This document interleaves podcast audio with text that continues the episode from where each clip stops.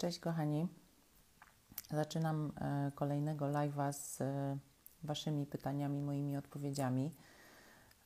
No i będzie w zasadzie wokół tych tematów, które są ważne, kiedy jesteśmy z dysfunkcyjnych domów. Czyli będzie o wewnętrznym dziecku, będzie o DDA i DDD,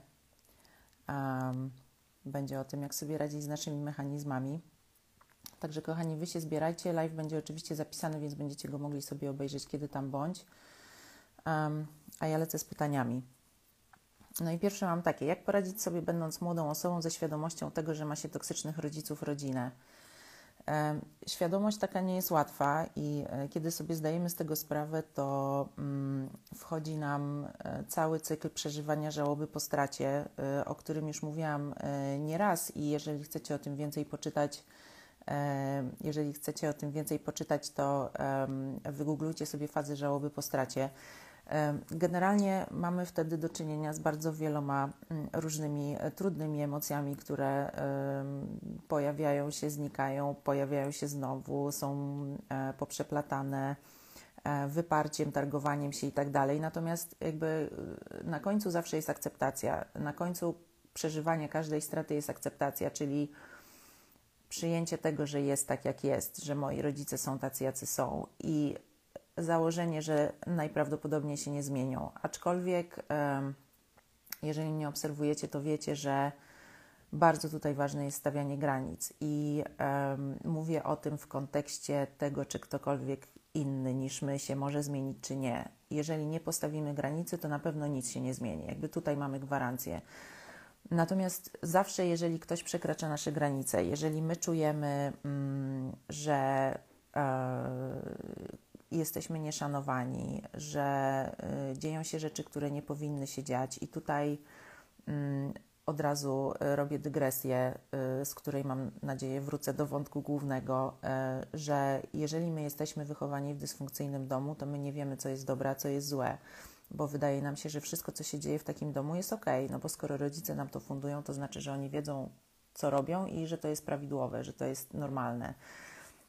Natomiast to, co się dzieje w toksycznych domach, normalne nie jest. I teraz, jeżeli macie wątpliwości, czy zachowanie waszych rodziców, czy waszej rodziny, czy kogokolwiek tak naprawdę y, jest toksyczne, możecie sobie wejść na moją stronę zuzannakul.com. Y, na stronie głównej, jak zjedziecie trochę na dół, jest taki formularzyk i możecie tam zostawić swoje dane i bezpłatnie pobrać test w PDF-ie, który pokaże Wam, czy Wasza relacja z rodzicami jest rzeczywiście dysfunkcyjna i toksyczna, czy też nie. Jeżeli macie takie wątpliwości, to korzystajcie. To jest za darmo, także y, jakby korzystajcie, ślijcie dalej, róbcie z tym, co tam chcecie. Natomiast zawsze warto sprawdzić. Tym bardziej e, mówię to, kochana, e, do ciebie, e, która zadałaś to pytanie, bo Twoje pytanie składa się z wielu części, do których będę się odnosić po kawałku. E, i do każdej osobno, i w późniejszym swoim mm, pytaniu mówi, że mm, jesteś młodą osobą i jeszcze mieszkasz z rodzicami. E, jeżeli jesteśmy młodymi osobami, jeżeli jesteśmy nastolatkami, e, jakby naturalne jest to, że rodzice są w jakiś sposób autorytarni względem nas, bo muszą nas nauczyć wielu rzeczy. I tutaj jakby no, y, warto, żebyś złapała to, czy rzeczywiście jakby to jest po prostu bycie autorytarnym rodzicem, który chce cię czegoś nauczyć, czy to jest bycie toksycznym rodzicem, który już tutaj używa ciebie jako narzędzia, żeby sobie tam poprawić humor, prawda? E, czy w jakiś sposób sobie zrobić dobrze. Więc korzystajcie z tego testu. Natomiast wracając do Twojego pytania, kochana, wiecie, w, w, każdym z nas jest dorosłe i wewnętrzne dziecko. Dorosły opiera się na faktach, yy, widzi rzeczywistość taką, jaka jest. Natomiast wewnętrzne dziecko to jest suma wszystkich naszych traum, których żeśmy doświadczyli, będąc dziećmi, będąc nastolatkami. I teraz dorosłemu łatwo jest sobie poradzić z prawdą. Natomiast jeżeli wewnętrzne dziecko wchodzi do gry, to dorosły wychodzi i nie wraca. Jakby mm, dorosły, czyli mózg, nasz intelekt, nasze logiczne myślenie, wyciąganie wniosków, yy, opieranie się na faktach, na nic się nie zda i na nic nam będzie, jeżeli nasze wewnętrzne dziecko będzie płakało, jeżeli nasze wewnętrzne dziecko będzie niepocieszone, będzie, yy, nie wiem, no, skrzywdzone w jakikolwiek sposób, będzie cierpiało. Więc e, pierwszą rzeczą, którą zawsze warto robić naprawdę, to jest praca z wewnętrznym dzieckiem, czyli mm, zobaczenie tej dziewczynki, która w tobie jest i która nie może się pogodzić z tym, że rodzice są tacy, jacy są.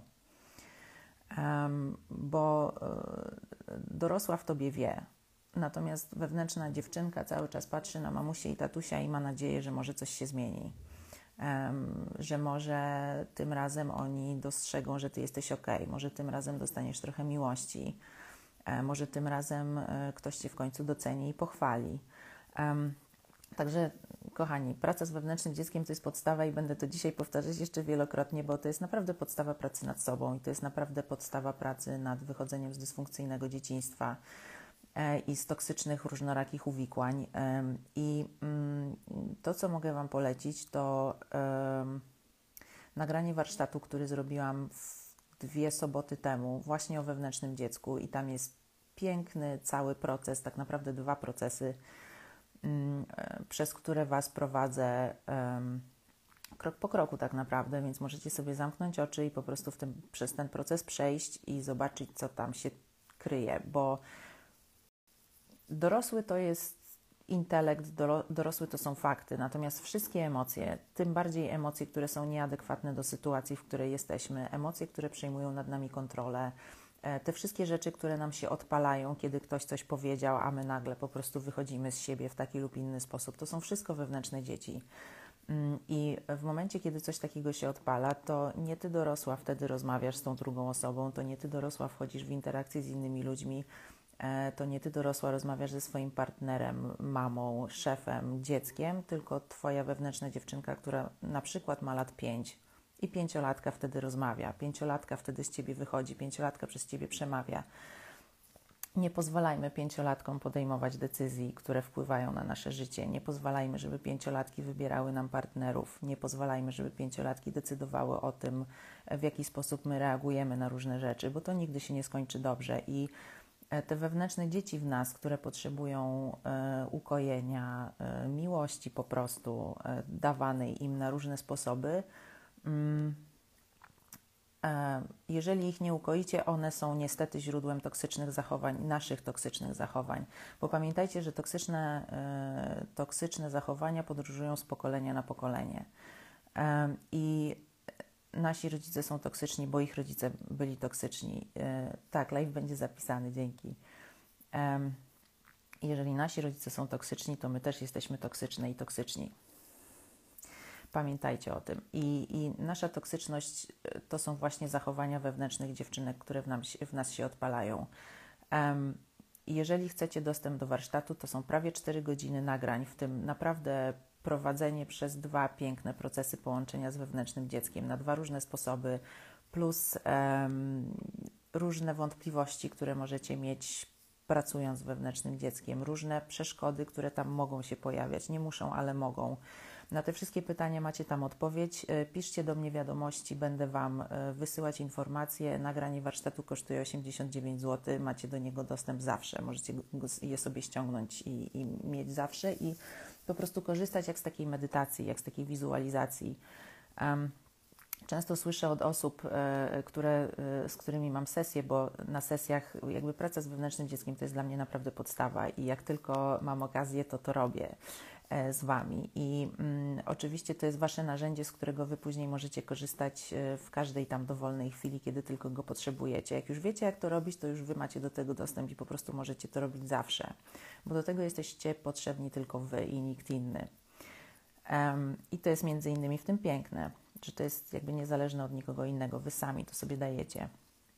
I, I często słyszę, że na sesji to jest mocniejsze i że na sesji to bardziej działa, a później jak ja to sobie chcę robić w domu, no to jest już mi trudniej. I rzeczywiście tak jest. Jakby ja też mam takie doświadczenia, bo ja też przepracowywałam swoje mechanizmy, na, w, pracując z wewnętrznym dzieckiem na sesji z moim sesjach z moim terapeutą. I rzeczywiście łatwiej jest, kiedy ktoś prowadzi zwłaszcza jeżeli jesteśmy w sytuacji, kiedy jest nam naprawdę trudno, bo e, niestety jest tak, że im, w, trudniej, w im trudniejszej jesteśmy sytuacji w życiu, jakby im, im jest nam ciężej, im jesteśmy bardziej, nie wiem, smutni, źli, yy, jacy tam, tym trudniej jest nam się z wewnętrznym dzieckiem połączyć, a niestety tym, to są te momenty, kiedy najbardziej tego potrzebujemy. Dlatego tam macie po prostu taką prowadzoną wizualizację. Y, wystarczy, że sobie to włączycie i po prostu płyniecie z tematem i to się, że tak się wyrażę, samo dzieje. Także piszcie do mnie w tej sprawie. Także, kochana, zawsze y, najpierw popracuj ze swoją wewnętrzną dziewczynką, daj jej to, za czym ona tęskni, daj jej to, czego ona tam nie chce w tych rodzicach zobaczyć, i wtedy Twoja dorosła wraca. Jakby y, Twoja wewnętrzna dziewczynka jest zaopiekowana, bierzesz ją za rękę i jako dorosła już tam sobie myślisz, podejmujesz decyzje, wyciągasz wnioski, wtedy o wiele łatwiej jest się no krótko mówiąc, pogodzić z rzeczywistością, zaakceptować ją taka, jaka jest, zobaczyć to, że, że, że oni po prostu tacy są i masz na to listę dowodów. Zbieraj po prostu sobie te fakty i, i wracaj do nich, kiedy tego potrzebujesz. Mm. Później piszesz, że w tej chwili yy, wyprowadzka nie jest możliwa, rodzina nie chce pomocy, rzadko zauważa poważne błędy. Mm. E, no więc tak, jeżeli mieszkacie, jeżeli mieszkacie z, ze swoimi rodzicami i oni są dysfunkcyjni, to oczywiście jakby rozumiem, że jeżeli y, jesteście jeszcze niesamodzielni, nie pracujecie, bo na przykład studiujecie, e, wyprowadzka nie jest możliwa, ale być może jednak jest. Być może, nie wiem spotykacie się z facetem, który jakby jest to fajna relacja i na przykład możecie razem zamieszkać, może macie sios- starsze rodzeństwo, starszą siostrę, brata, którzy na przykład mogliby Was przyjąć do siebie, może macie innych członków rodziny, którzy mogliby Was wesprzeć, może możecie studiować w innym mieście, e, w innym mieście i e, mieszkać tam w akademiku, mieć jakąś tam prackę na boku. E, naprawdę kombinujcie. Jakby odcięcie się od źródła trucizny. Jakby toksyczni rodzice nazywają się toksycznymi rodzicami nie bez powodu. To jest trucizna.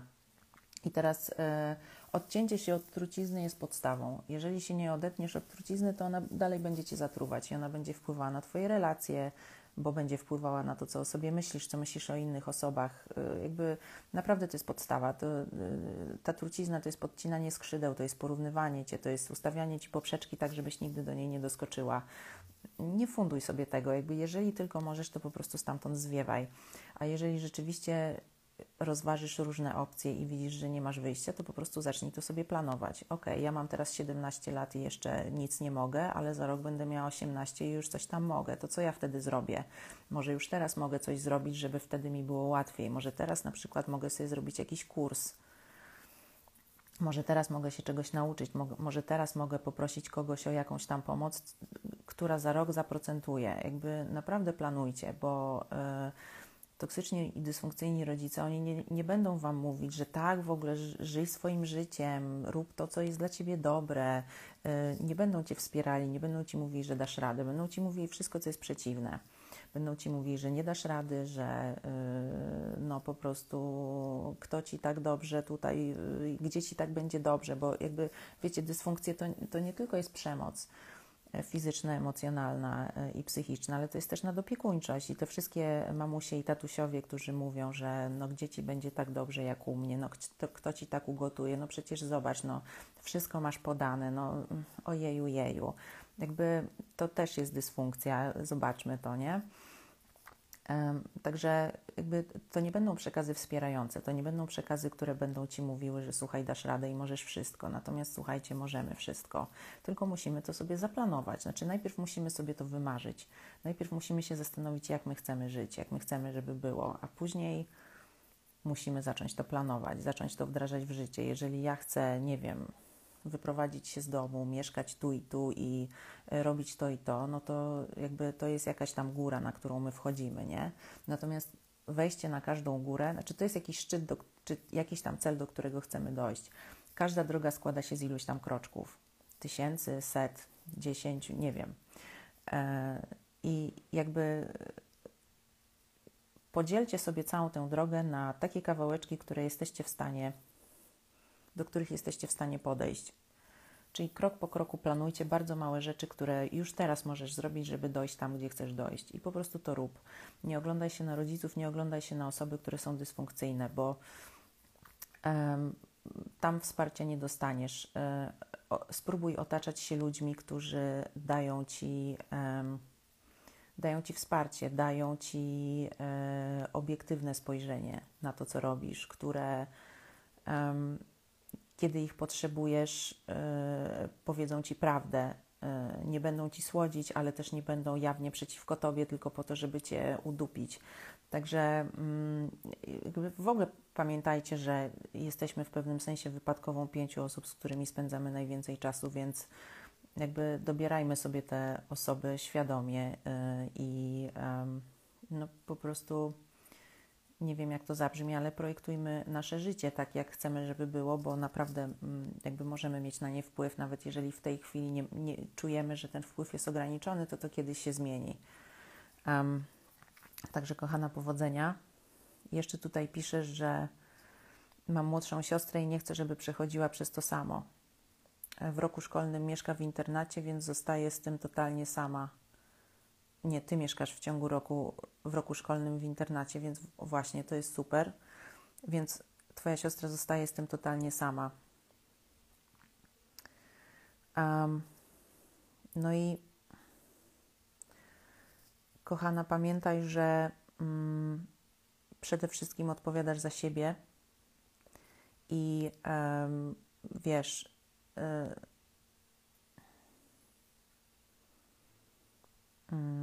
przede wszystkim, kochana, odpowiadasz za siebie i to, co możesz zrobić, to na pewno e, dawać siostrze mm, przykład. Taki, że na przykład y, stawiasz rodzicom granice, e, że nie pozwalasz, żeby cię traktowali w taki sposób, w jaki traktują i ciebie, i ją.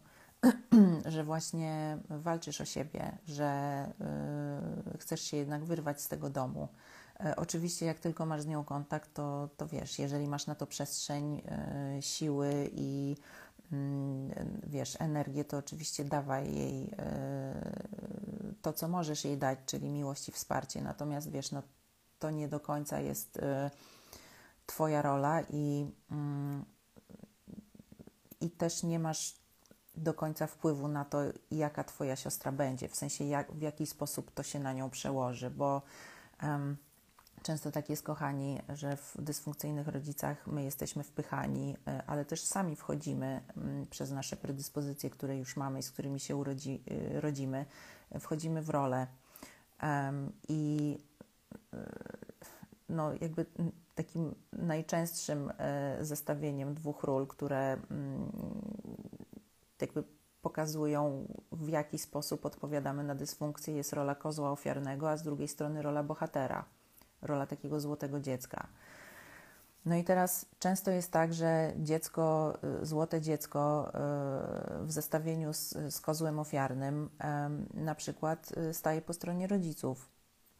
I mimo, że doświadczyłyście podobnej przemocy z jednej strony, to z drugiej strony dziecko bohater i złote dziecko jest hołbione, y, jest, y, rodzice manifestują to, że to dziecko jest super, podczas gdy ty jesteś po prostu okropna. Nie wiem, czy tak jest w waszym przypadku, ale zwróćcie uwagę, że często tak jest, że na przykład my się buntujemy, czy tam część z nas się buntuje przeciwko temu, co się dzieje w domu i jakby stara się stamtąd wyrwać i okazuje się, że jesteśmy jedyną osobą, która w ogóle odważa się mówić prawdę i odważa się jakby reagować w ogóle y, bezpośrednio na to, co się dzieje i po prostu decyduje się stamtąd ratować i, i y, w jakiś sposób y, odcinać, czy, czy uciekając, czy zrywając kontakty, czy, czy mocno stawiając granice. Natomiast złote dzieci, nie zawsze oczywiście, ale często tak się zdarza, że jakby, znaczy pamiętajmy w ogóle, że rodzice, którzy rozgrywają takie akcje, że tam nie ma miłości, Ci rodzice nie kochają, ci rodzice używają nas jako narzędzi. I kozioł ofiarny jest narzędziem dla tych rodziców, i złote dziecko jest narzędziem dla tych rodziców. Um, także y, jakby i jedno, i drugie cierpi. E, I jedno i drugie chce miłości rodziców. E, I jeżeli złote dziecko jest tym wybranym na y, bohatera i po prostu, no zobacz, jaka twoja siostra jest cudowna, a ty w ogóle co? E, no to ta cudowna siostra no, zrobi wszystko, żeby pozostać tą cudowną siostrą, no bo to jest dla niej namiastka y, rodziny, jakby namiastka miłości, namiastka tego, że ona jest akceptowana w ogóle. Oczywiście to nie jest akceptacja, bo ona jest akceptowana tylko wtedy, kiedy gra rolę złotego dziecka i robi wszystko to, czego chcą rodzice. Natomiast często jest tak, że my jako dzieci z dysfunkcyjnych domów wybieramy to, wybieramy życie w ściemie po to, żeby mieć namiastkę miłości rodziców, bo to nie jest miłość rodziców, to jest namiastka miłości rodziców. To jest jakby najwięcej, ile dostaniemy tam, więc lepsze to niż nic. E, oczywiście nie wiem, jak jest w Twoim przypadku, albo nie wiem, jak to się ułoży w Twoim przypadku, ale pamiętaj, że twoje, e, Twój wpływ jest ograniczony, czy Twój wpływ na to, w jaki sposób siostra się ułoży z tą dysfunkcją rodziców, krótko mówiąc, w jaki sposób do niej podejdzie, jakie mechanizmy wytworzy, to nie jest, to już jest poza Twoim wpływem. Oczywiście to, co możesz robić, dawać jej, to dawać jej wsparcie na miarę swoich możliwości, nie swoim kosztem, Natomiast wpływ na innych ludzi mamy niewielki, więc na pewno zawsze zaczynajmy od siebie. Mm. Miałam atak, pań, miałam atak paniki. Boję się, y, już znam przyczynę, ale nie umiem sobie z tym poradzić. Kochani, ataki paniki, objawy depresji, kompulsywne jedzenie, nałogi, stany lękowe, ataki gniewu. To są nasze wewnętrzne dzieci. E, kochani, widzę Wasze pytania, dziękuję za nie. E, postaram się na nie wszystkie odpowiedzieć, jak odpowiem na te pytania, które mi wysłaliście wcześniej. Także jakby wszystkie, wszystkie mocne obezwładniające, przejmujące nad nami kontrolę emocje, to są zazwyczaj nasze wewnętrzne dzieci, więc musimy pracować, nic nie musimy, ale jeżeli chcemy nad tym pracować, to pracujmy nad tym, mm, pracując wewnętrznym dzieckiem, dając wewnętrznemu dziecku to, czego ono potrzebuje. Tak jak mówiłam, macie, mam nagrany warsztat, który przeprowadzałam ostatnio na temat wewnętrznego dziecka, gdzie macie piękną dwie, piękne dwa procesy gdzie jesteście przeprowadzani przez wszystko. Jeżeli chcielibyście takie nagranie, napiszcie do mnie wiadomość albo maila e, i będę do Was wysyłać informacje. Natomiast zawsze. Mm, znaczy, w ogóle cudowne jest to, że znasz przyczynę. E, cudowne jest to, że sobie zdałaś sprawę, że to jest atak paniki. Jakby świadomość jest pierwszym krokiem. Jeżeli czujesz i widzisz, że kurde, coś jest nie tak, ja chcę, ja, ja chcę coś z tym zrobić, a ty jesteś krok dalej, bo znasz przyczynę, cudownie. Jakby pracuj nad tym i zacznij od pracy z wewnętrznym dzieckiem.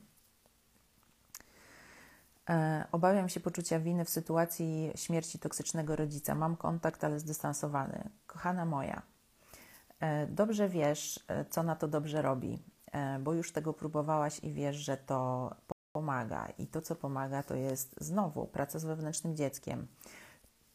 Toksyczne poczucie winy, o którym na marginesie mówiąc, e, macie mm, e, dosyć długie nagranie na moim kanale na YouTubie, mm, ale mm, o toksycznym poczuciu winy i o tym, jak przełożyć je na asertywność i na, na umiejętność stawiania granic, e, będzie warsztat 12 lutego, więc jeżeli jesteście, jesteście zainteresowani, dawajcie znać.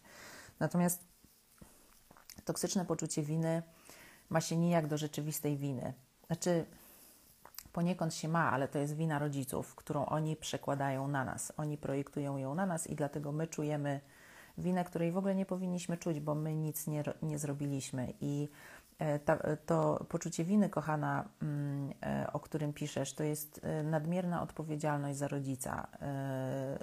Dysfunkcyjni, narcystyczni zazwyczaj rodzice często programują nas w dzieciństwie tak, żebyśmy to my się za nich czuli odpowiedzialni. Możemy się, y, robią to na przykład w ten sposób, że nie wiem, tatuś gdzieś tam jest pijany w barze i mamusia wysyła ciebie zamiast sama po prostu iść albo w jakikolwiek inny sposób, albo nie iść, ale po prostu w jakikolwiek inny sposób sama to ogarnąć jako dorosła w pełni świadoma tego, co się dzieje osoba, to wysyłają na przykład ciebie, żebyś to ty tatusia holowała do domu, bo ona się wstydzi, na przykład. E, albo na ciebie tatuś nie nakrzyczy, a na nią już by nakrzyczał. To jest przerzucanie odpowiedzialności, gigantycznej odpowiedzialności na dziecko. Oczywiście ta sytuacja to był przykład, ale to mogą być e, też e, jakby takie bardziej delikatne rzeczy, mm, czy oczywiście hardkorowe, ale podawane w pseudo-delikatny sposób w białych rękawiczkach, czyli na przykład no, jeżeli się wyprowadzisz, to ja się zabiję. No, co ja zrobię, kiedy ty się wyprowadzisz? No, ja sama zostanę wtedy, albo, no nie wiem, no, zobacz, jakie się czuję przez ciebie.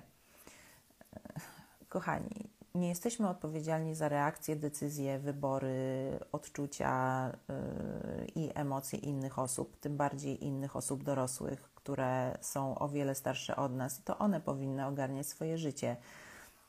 Każdy jest odpowiedzialny za siebie tym sensie, czy chyba, że macie dzieci, to oczywiście jesteście odpowiedzialni za siebie i za swoje dzieci. Natomiast jeżeli nie macie dzieci, to odpowiadacie za siebie. E, odpowiadacie za to, jak reagujecie, odpowiadacie za to, jak żyjecie, czy jesteście szczęśliwi, czy nieszczęśliwi, czy macie przyjaciół, znajomych, czy nie macie, czy macie fajnego partnera, czy nie macie, to jest wasza odpowiedzialność, to wy za to odpowiadacie. I tak samo wasi rodzice. To wasza matka i ojciec są odpowiedzialni za to, jakiego mają partnera, czy zostają sami w święta, e, czy są nieszczęśliwi, czy mają depresję i z tym nic nie robią. Jakby to nie jest nasza odpowiedzialność. E, tym bardziej, że jak tak się przyjrzymy z dorosłego na te problemy naszych narcystycznych rodziców to są właśnie problemy, to nie są prawdziwe problemy, to jest coś, co ma nas utrzymać przy nich.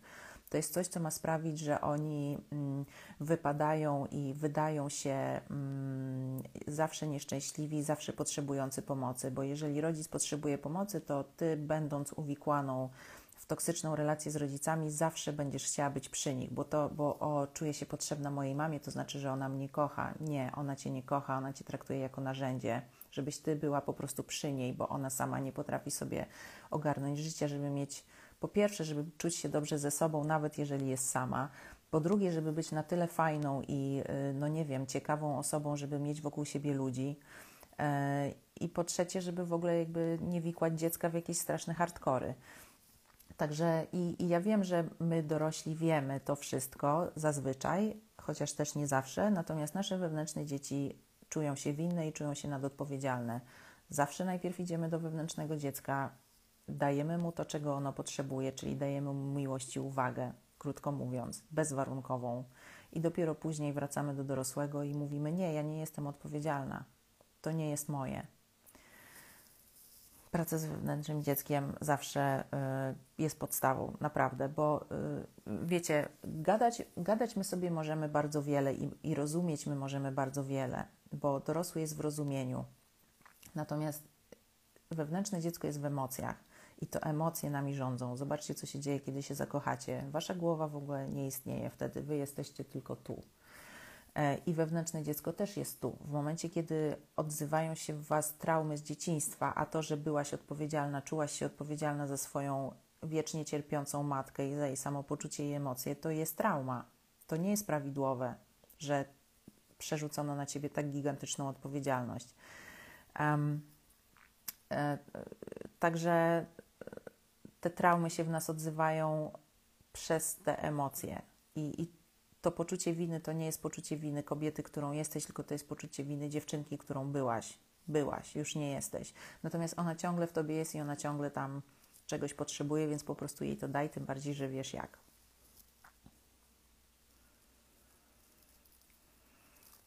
Jak powiedzieć dziecku wewnętrznemu, szczególnie rano, życie nie, życie nie jest strasznie straszne i niebezpieczne? No, kochana, dokładnie, dokładnie tak. Budzisz się rano, przypominasz sobie o swoim wewnętrznym dziecku, zamykasz sobie oczy, um,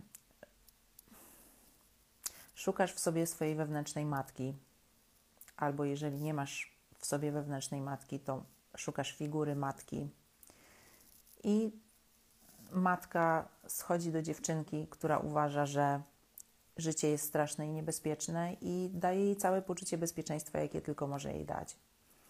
Um, I wewnętrzna dziewczynka czuje, jak to jest mieć poczucie bezpieczeństwa, czuć się bezpieczną, kiedy ktoś się mną opiekuje, kiedy ja po prostu czuję, że ktoś przy mnie jest i będzie przy mnie zawsze. Bo wiecie, praca z wewnętrznym dzieckiem jest o tyle cudowna, że wy będziecie zawsze przy sobie. Jakby ja dopóki żyję, to będę, więc y, nie potrzebujecie nikogo innego. I po prostu poczuj to uczucie. Poczuj, jak to jest czuć się bezpiecznie i sobie popływaj w tym uczuciu rano, jeżeli potrzebujesz to robić rano. I tyle. To jest ta praca, słuchajcie. Tak jak powiedziałam, jest nagranie warsztatu z pracy o wewnętrznym dziecku, z pięknymi procesami. Jeżeli chcecie, piszcie.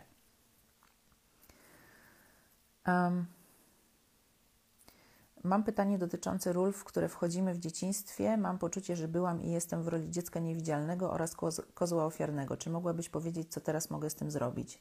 Um, tak. Um, po pierwsze, dotknęłaś, znaczy w ogóle e, szacun za świadomość. Szacun za świadomość e, i jakby e, tutaj od razu zrobię taką dygresję, że kochanie, świadomość jest kluczem. Jeżeli wy coś przeczuwacie, jeżeli coś tam wam gdzieś świta, naprawdę w tej chwili każdy z nas ma e, w każdej chwili przy sobie po prostu narzędzie w postaci telefonu komórkowego i dostępu do internetu i Google'a chociażby i naprawdę możemy szukać tam różnych rzeczy na tematy, które nas dotyczą. E, korzystajcie z tego. Jeżeli jakieś hasła w Was grają, jeżeli wewnętrzne dziecko, kozioł ofiarny, trójkąt dramatyczny, fazy żałoby po stracie, toksyczni rodzice, jeżeli tu to w Was gra, googlujcie, czytajcie o tym jak najwięcej. Wiecie, to jest tak, że ja, to, ja o tym mówię w jakiś określony sposób, który wynika z tego, jaka ja jestem i co ja przeżyłam. Oczywiście też z tego, że mam wiedzę, warsztat i tak dalej, ale to wszystko jest filtrowane przeze mnie i mówione moimi słowami. Natomiast być może znajdziecie, jeżeli jakby czujecie, że do końca jeszcze nie czujecie, oczywiście zawsze polecam terapię, bo wtedy możemy jakby konkretnie się skupić na Was, ale naprawdę wiele można przepracować po prostu siedząc na YouTubie i słuchając, nie wiem, właśnie tego rodzaju live'ów z innymi ludźmi też, którzy też mówią na ten temat już w inny sposób, już przez swój pryzmat. Być może to do Was bardziej trafi, tam bardziej poczujecie. Szukajcie, naprawdę. Um, Także świadomość, budowanie świadomości, kochani, to jest bardzo, bardzo, bardzo ważne, bo wtedy wy jakby mm, pamiętajcie, że wychodząc z toksycznego domu, my nie wiemy, jak jest, my w ogóle nie wiemy, kim my jesteśmy, my nie wiemy, co jest dobre, a co jest złe, no bo skoro rodzice nam fundowali różnorakie dziwactwa, mniej lub bardziej hardkorowe, no to my mamy prawo być skołowani i w ogóle nie wiedzieć, co, gdzie jest góra, gdzie dół. I, I my dopiero się o tym dowiadujemy, często będąc dorosłymi ludźmi, często będąc w związkach i mając już własne rodziny. Więc im więcej na ten temat przeczytacie, tym większa szansa, że pójdziecie dalej tą drogą i po prostu przestaniecie sami być dysfunkcyjni. Rozumiecie? Bo o to chodzi też. Żeby po pierwsze odciąć się od dysfunkcji w naszej rodzinie pochodzenia, ale też nie przekazywać tej dysfunkcji dalej, nie przerzucać się jej na naszych partnerów i na nasze dzieci, zwłaszcza.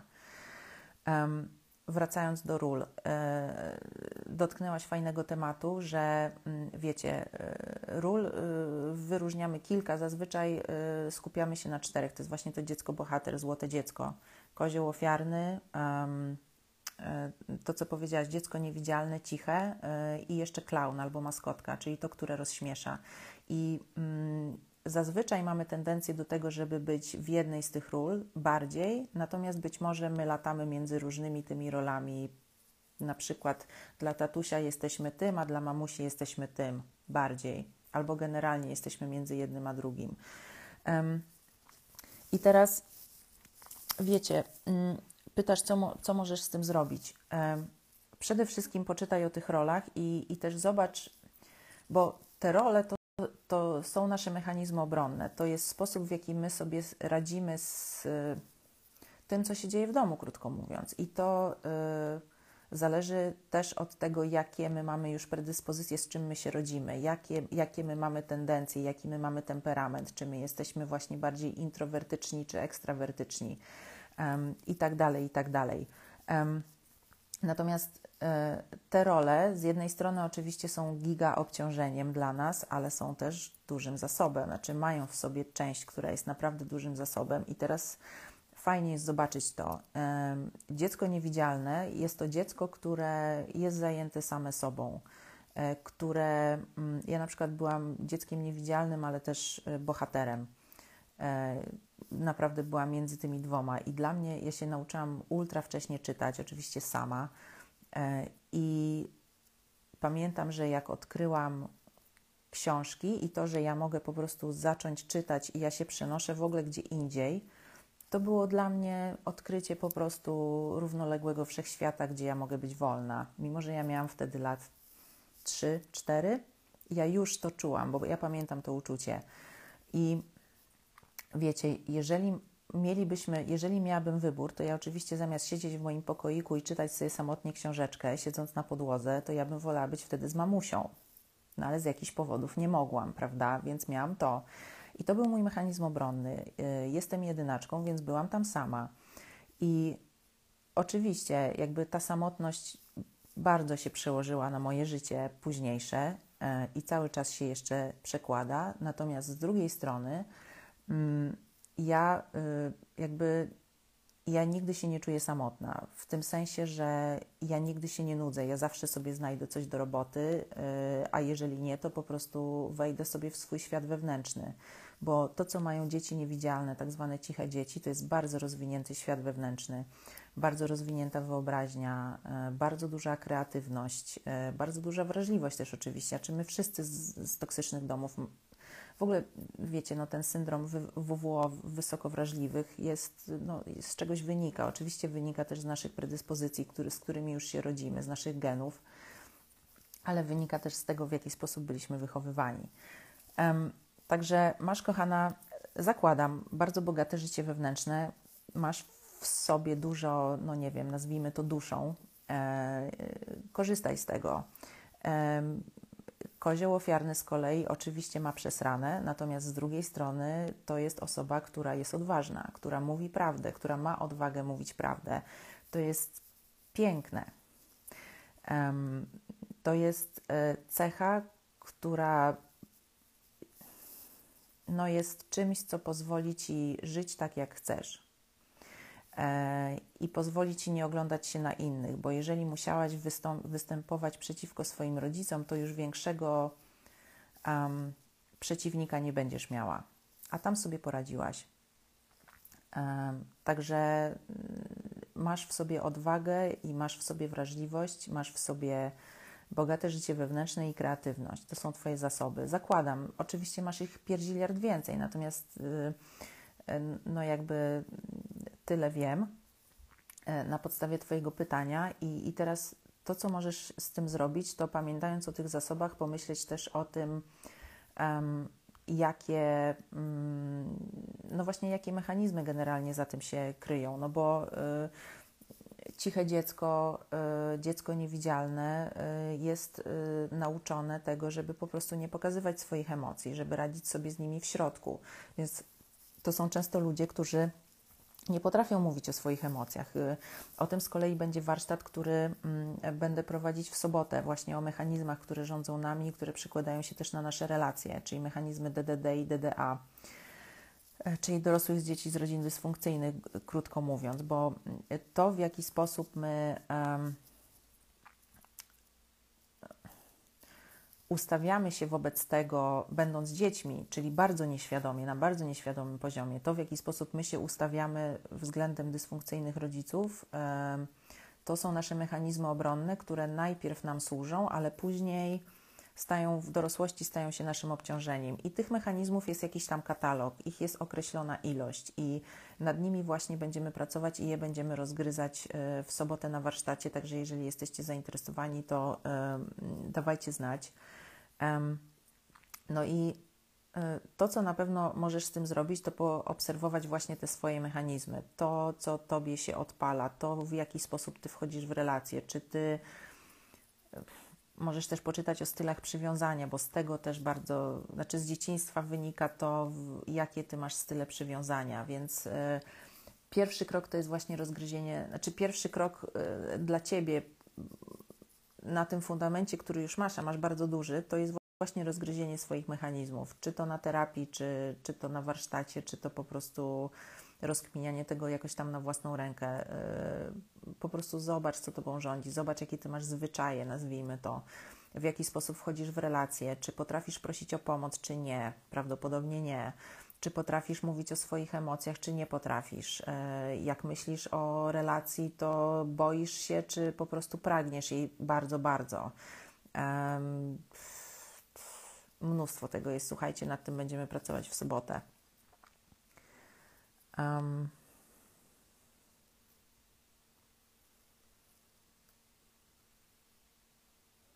lecę dalej.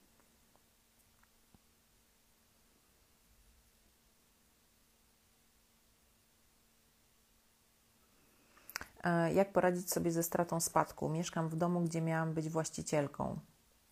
E, kochana, mm, znam trochę Twoją sytuację, natomiast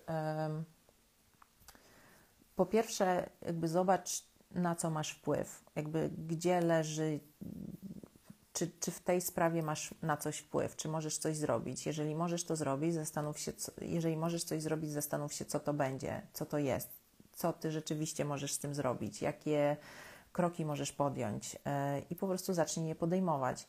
Natomiast jeżeli, jeżeli uznasz i rzeczywiście jakby pokminisz sobie i dojdziesz do wniosku, że nic nie możesz z tym zrobić, no to wy, wypada się z tym pogodzić. A o godzeniu się ze stratą mówiłam na samym początku tego live'a, więc możesz sobie wrócić, jeżeli nie oglądałaś e, od początku.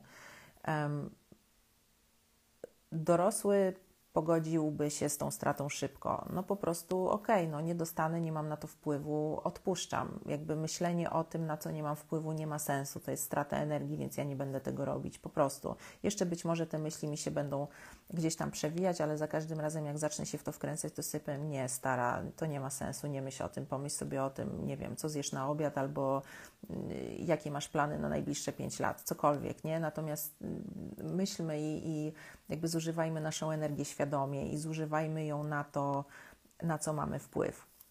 Więc dorosła, dorosła dosyć szybko z tą stratą by się pogodziła. Jeżeli zauważysz, że nie możesz się z nią pogodzić, mimo że wiesz, że już jakby wyczerpałaś wszystkie tropy, które tylko masz, to pracuj z wewnętrznym dzieckiem. Zawsze to jest odpowiedź, bo to dziewczynka się nie będzie mogła pogodzić ze stratą, prawdopodobnie dlatego, że jak była mała, to straciła coś o wiele ważniejszego i ta strata teraz się w niej odzywa. Nie chodzi wcale o to mieszkanie, tylko o coś innego i prawdopodobnie o to, że straciła miłość i uwagę rodziców.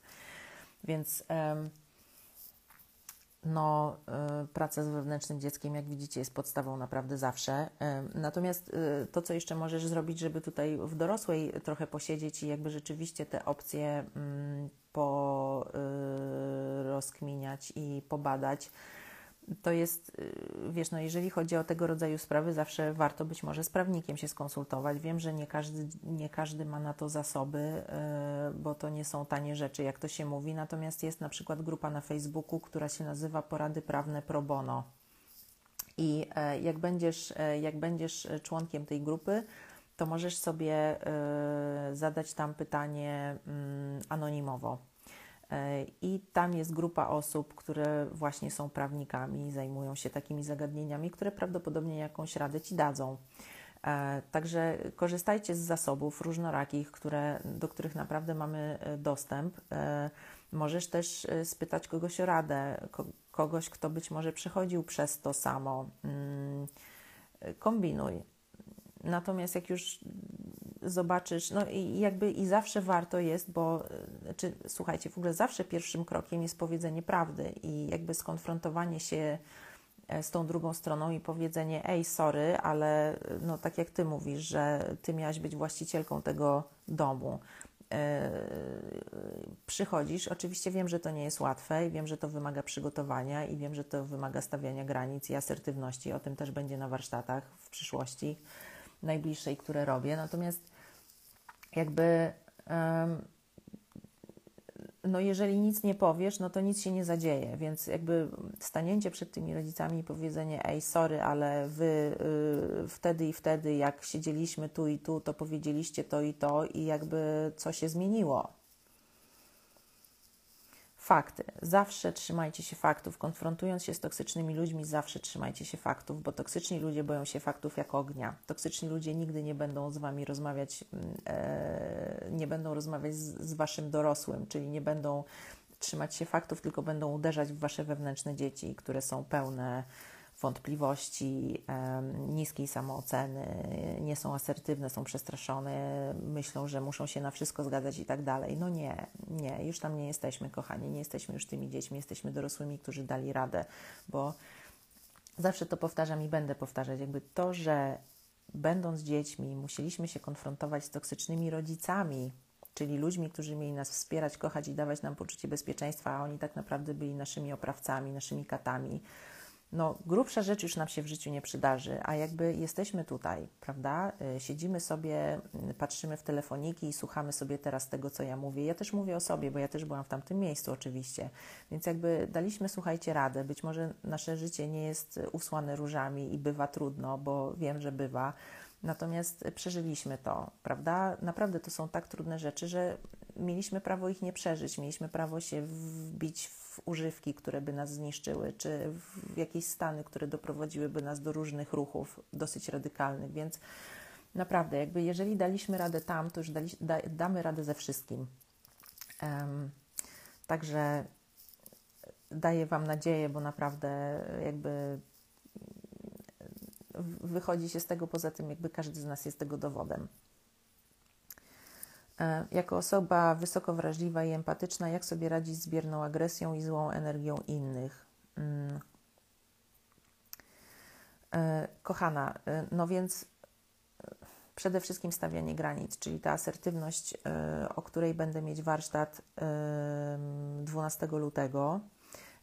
Natomiast, żeby stawiać granice, trzeba jak zwykle najpierw zaopiekować się z wewnętrznym dzieckiem, które nie potrafi stawiać granic które y, no, myśli, że jest niewarte na przykład, y, które się boi stawiać granic, które się boi, że jak postawi granice, to tak jak już wcześniej odpowiadałam na pytanie, to mamusia czy tam tatuś y, mm, powie, no ale, ale przecież ja nie przeżyję tego, że ty teraz coś tam. Więc natomiast to jest wszystko fikcja, to jest wszystko ściema, to jest wszystko manipulacja i dorosły to widzi, a wewnętrzne dziecko niestety nie, więc musimy się nim musimy się nim najpierw zaopiekować, żeby e, dorosły mógł zobaczyć to, co ma zobaczyć, czyli żeby zobaczył te wszystkie fakty, które za tymi zachowaniami stoją. I teraz znowu, e, wysoka wrażliwość i empatia to są pewne mechanizmy obronne z dzieciństwa, i, i teraz jest tu gigantyczny zasób. Jakby wrażliwość jest cechą cudowną. Natomiast e, jakby jakbyście sobie popatrzyli na skalę, tu jest bardzo wysoka wrażliwość i empatia, tu jest totalny egoizm. I ta skrajność, i ta skrajność, mm -mm, one są toksyczne, one nie są dobre ani dla ciebie, ani dla innych ludzi. Natomiast i, i teraz tak, jak jesteś totalnym egoistą, nie masz żadnego dostępu do empatii, nie masz żadnego dostępu do wrażliwości, tak naprawdę na siebie też i na innych ludzi. Natomiast y, będąc tutaj w takiej ultra empatii, bycia, byciem tylko dla innych, nie masz w ogóle dostępu do tego, że, że czasami powiesz, nie kurde, teraz ja jestem dla siebie ważna, ja jestem ważniejsza niż ty i ja stawiam na siebie, bo po prostu jakby my jesteśmy najważniejsi, od nas się zaczyna. Um, I teraz wiecie, i to, i to jest nieprawidłowe. Najfajniej jest być gdzieś tutaj, gdzieś po środku między tymi dwoma skrajnościami, bo wtedy masz dostęp do swojej wrażliwości, która jest cudnym atutem i do tej całej empatii, którą masz. To są piękne cechy. E, ale masz też dostęp do tego, że potrafisz postawić granicę i powiedzieć: Nie, ja nie mogę dzisiaj pomóc już 68 osobie, ja muszę pomóc sobie, ja muszę sobie dać energię, bo inaczej po prostu się wyczerpię i tyle. Więc kochana, e, zobacz sobie, jakby popatrz sobie, popatrz sobie na sytuację, gdzie ta Twoja wysoka wrażliwość i empatia grały główną rolę złap pewne prawidłowości. Zobacz, kiedy to było dla ciebie ok, a kiedy to było już przegięcie, kiedy już weszłaś w taki tryb, że. no, że wiesz, że, że po prostu się wyczerpywałaś i, i spróbuj złapać ten moment. I na przykład, jak będziesz miała sytuację, w której, no nie wiem, no, wiecie, dla mnie to, to było tak, że. Mm, też dlatego robię to, co robię, że ja zawsze jakby byłam osobą, do której inne osoby przychodziły ze swoimi problemami. Jeszcze nawet jak się tym nie zajmowałam, po prostu tak było, nawet w ogóle w przedszkolu, słuchajcie, więc um, oczywiście to też się bierze z domu. Natomiast um, i jestem za to wdzięczna. Natomiast y, wiecie, i, I, ja bardzo chciałam oczywiście wszystkim pomóc, no bo ja się wtedy czułam potrzebna i to była dla mnie taka namiastka miłości, którą dostawałam od innych ludzi, więc to też jest ciekawy schemat, który warto zauważyć, że robimy to tak naprawdę dla siebie, a nie dla innych często.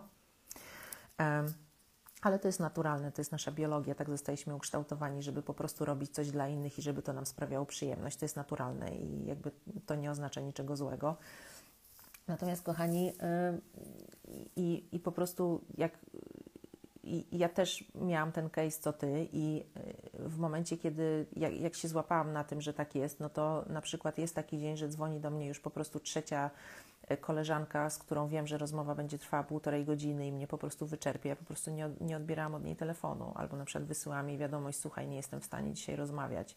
Um, Albo wręcz po prostu, jeżeli to była osoba, bo wiecie, to, to, też tak jest, że jak jesteśmy wysoko wrażliwe i empatyczne, to oczywiście znajdzie się wokół mnóstwo wampirów energetycznych, które zamiast iść na terapię i po prostu zrobić coś ze sobą i ze swoim życiem, no to będą do ciebie dzwoniły i mówiły ci ciągle o tym samym problemie, a ty będziesz ciągle im powtarzała te same rzeczy, więc to też jest jakby klasyk, więc też sobie zwróćcie na to uwagę, że jakby czy ta energia, którą dajecie, czy ona nie wpada przypadkiem w czarną dziurę, która tę energię zasysa i po prostu nikt jej już nigdy nie zobaczy i to jest po prostu bez sensu, jakby poświęcanie energii i czasu takim ludziom, bo mm, no, tam się nic nie zmieni, to jest po prostu takie, wiesz, mm, jakby trzymanie uwagi na sobie, narcyzm ukryty tak zwany, googlujcie. E, no i teraz pytasz, jak sobie radzić z bierną agresją i złą energią innych. Bierna agresja i zła energia innych nie dotknie cię, jeżeli na to nie pozwolisz. E, nie dotknie cię, jeżeli, nie, jeżeli będziesz uważała, że ona nie może cię dotknąć. No i tutaj są oczywiście spierdziliard metod. Możesz robić wizualizację, możesz po prostu stawiać granice i e, jakby odcinać osoby, które stosują bierną agresję i mają złą energię. Po prostu, jakby masz do tego prawo. Mm, słuchajcie, pamiętajcie, że my nie jesteśmy odpowiedzialni za innych ludzi i teraz, o ile nie są naszymi dziećmi, i teraz, jeżeli e, są osoby, które stosują bierną agresję i mają złą energię, no to naturalną konsekwencją jest to, że inne osoby nie chcą być w ich towarzystwie. To jest naturalne, więc niech poczują konsekwencje tego, jakie są. My nie musimy tego znosić tylko po to, żeby im robić dobrze. Czemu mamy robić dobrze komuś, kto, kto jakby jest dla nas negatywny, naszym własnym kosztem? Nie musimy tego robić. Jesteśmy oczywiście do tego przyzwyczajeni, bo byliśmy w dysfunkcyjnych domach, natomiast to już się skończyło. Teraz my wybieramy. I, i teraz oczywiście, jeżeli całe życie byłaś nastawiona na innych i jakby inni byli dla ciebie ważniejsi niż ty, to masz wokół siebie, jak tak sobie popatrzysz na swoje relacje, to tych wampirów masz mnóstwo. Jakby większość być może też. I jak zaczniesz odcinać tych ludzi, którzy są negatywni, to nagle się okaże, że ty nie masz nikogo wokół siebie, bo wszyscy z ciebie tylko czerpali, a nic nie dawali. No i okej, okay, jakby oczywiście wizja samotności bywa przerażająca, tym bardziej jeżeli jesteśmy z toksycznego domu i my już tam byliśmy samotni i odrzuceni, więc to się nam kojarzy z czymś najgorszym, bo jakby dziecko, które jest odrzucone, y, ryzykuje życiem. Jeżeli dziecko jest bez rodzica, jeżeli rodzic w taki lub inny sposób był nieobecny, no to dziecku grozi śmierć. To jest najgorsze. Samotność jest dla nas najgorsza.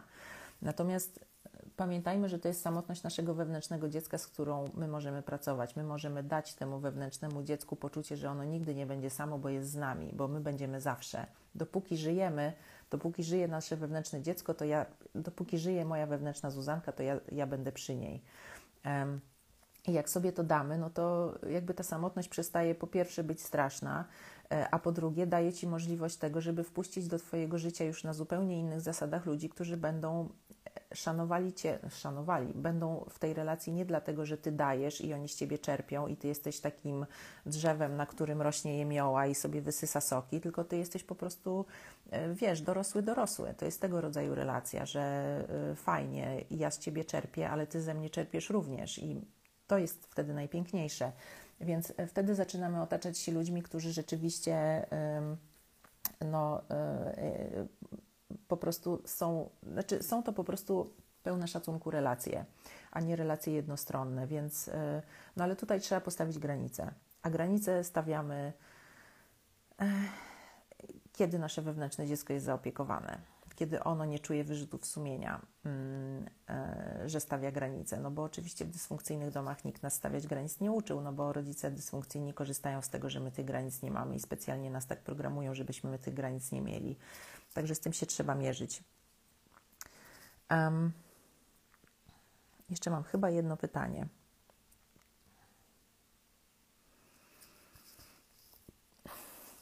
Jak pozbyć się ogromnego stresu przed chorobą dzieci? Najchętniej bym je izolowała od wszystkich. Dobrze, że to widzisz, kochana. Y, mm, no więc izolowanie dzieci od wszystkich to jest oczywiście y, toksyczne. Jakby tak nie, tak nie robimy, więc super, że to złapałaś. No i teraz ten stres przed chorobą dzieci. Znaczy nie wiem, jakie masz doświadczenia, bo być może Twoje dzieci rzeczywiście chorowały. No to wtedy jakby masz przesłanki z dorosłej, że się o nie boisz. Natomiast jeżeli Twoje dzieci chorują tak, jak zazwyczaj dzieci chorują, czyli nie jakoś nadprogramowo bardzo, no to ten stres to jest stres Twojego wewnętrznego dziecka i jak zadałaś, jak przeczytałam to pytanie, to y, przypomniała mi się cudowna kobieta, y, która, y, która jeżeli, jeżeli ogląda, to ją pozdrawiam. Dzisiaj miałyśmy sesję i to jest dziewczyna, która dokładnie z takim problemem do mnie przyszła. E, I to było lato zeszłego roku. I słuchajcie, po trzech miesiącach, po trzech miesiącach ona była już inną kobietą po trzech miesiącach pracy z wewnętrznym dzieckiem, tak naprawdę już po jednym razie, więc naprawdę to Twoja wewnętrzna dziewczynka się boi czegoś. E, zadbaj o nią, bo będziesz swoje strachy przerzucać na swoje dzieci, będziesz miała przestraszone dzieci, będziesz im fundowała trochę inaczej niż Twoi rodzice Tobie, ale pamiętajcie, że nadopiekuńczość to też jest toksyczne. Nie możemy tego robić, nie możemy przerzucać nie możemy. No, nie powinniśmy przerzucać na dzieci naszych strachów. Wyleczmy je po prostu, wyleczmy nasze wewnętrzne dzieci. Przypominam, warsztat można wykupić, nagranie warsztatu, gdzie macie cały piękny proces, dwa nawet, za 89 zł, także będzie Wasz na zawsze, będziecie mogli z tego korzystać i słuchać sobie tych e, wizualizacji, medytacji, po prostu sobie z nimi płynąć, bo czasami samemu pracować z wewnętrznym dzieckiem rzeczywiście nie jest łatwo. Także korzystajcie. Y, super, kochana, że to zauważyłaś, i bo no, mówi się, że y, no już może nieważne, ale y, świadomość jest naprawdę podstawą.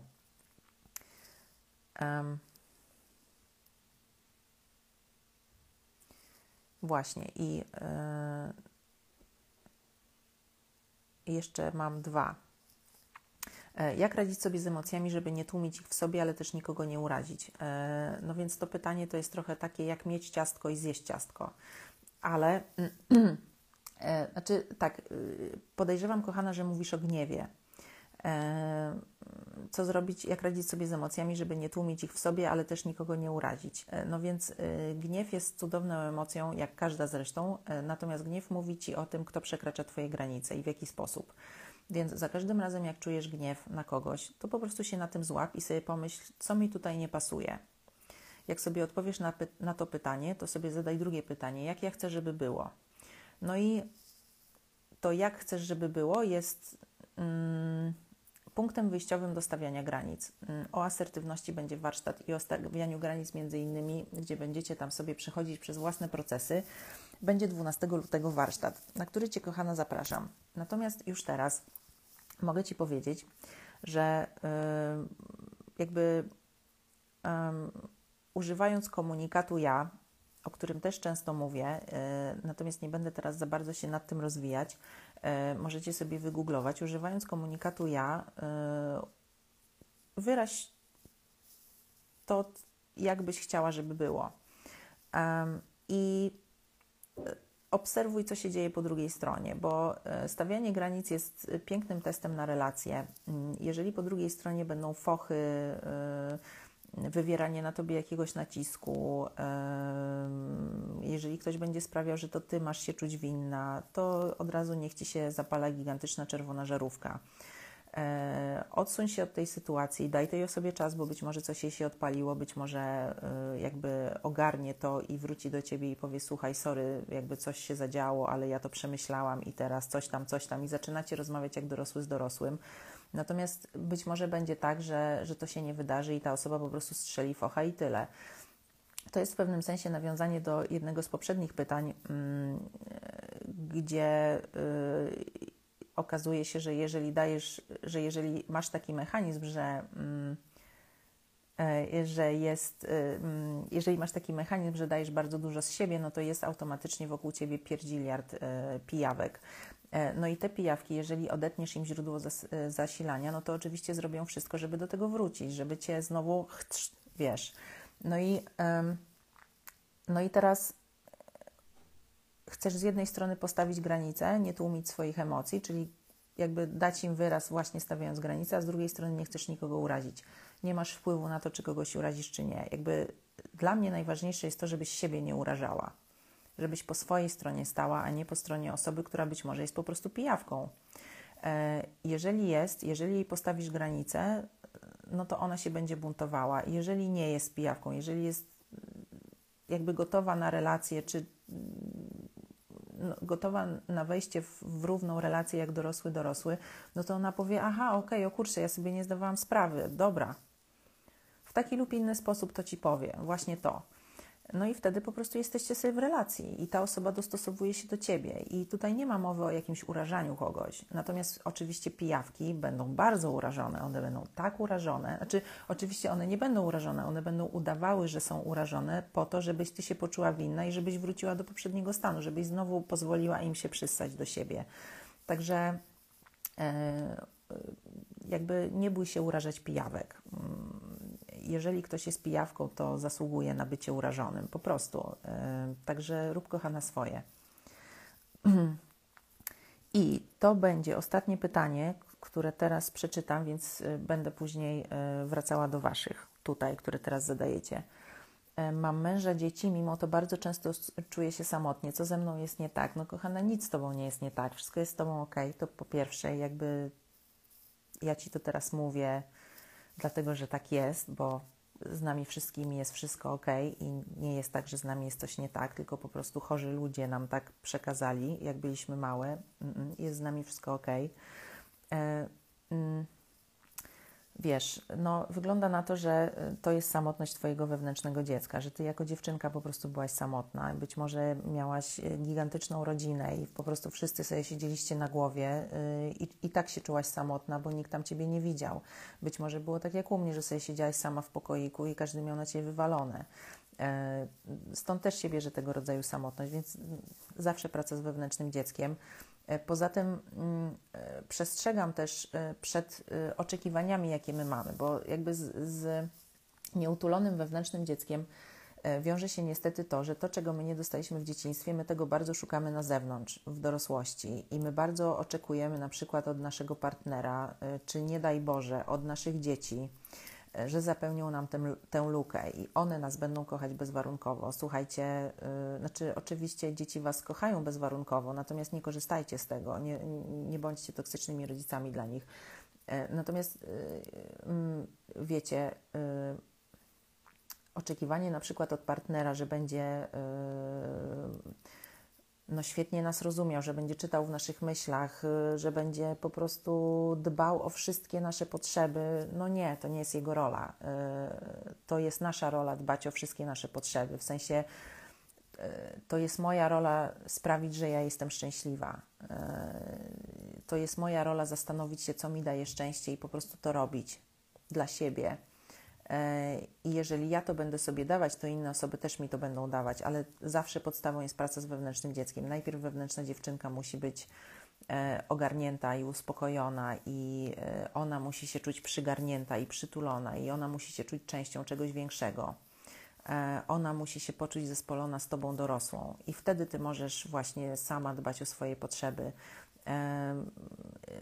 Znaczy, jakby masz rodzinę, więc wierzę, że jesteś zajętą osobą i tak dalej. Natomiast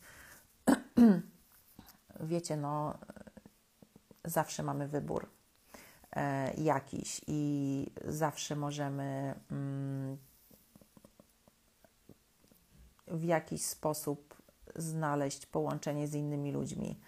Um, chociażby przez ten, słuchajcie, szczęsny, nieszczęsny internet, prawda? Yy, oczywiście to nie zastąpi kontaktu twarzą w twarz. Natomiast słuchajcie, jest tyle grup, chociażby na Facebooku albo na Instagramie, gdzie naprawdę możemy spotkać osoby, które są bardzo podobne do nas i z tego powstają przyjaźnie, które przenoszą się też w życie realne, więc naprawdę korzystajcie z tego, ale kochana, no, jak, jak czytam Twoje pytanie, to yy, ta samotność, którą czujesz, to jest samotność Twojej wewnętrznej małej dziewczynki, więc zadbaj o nią przede wszystkim. Kochani, lecę teraz z pytaniami, które mi żeście zadali tutaj.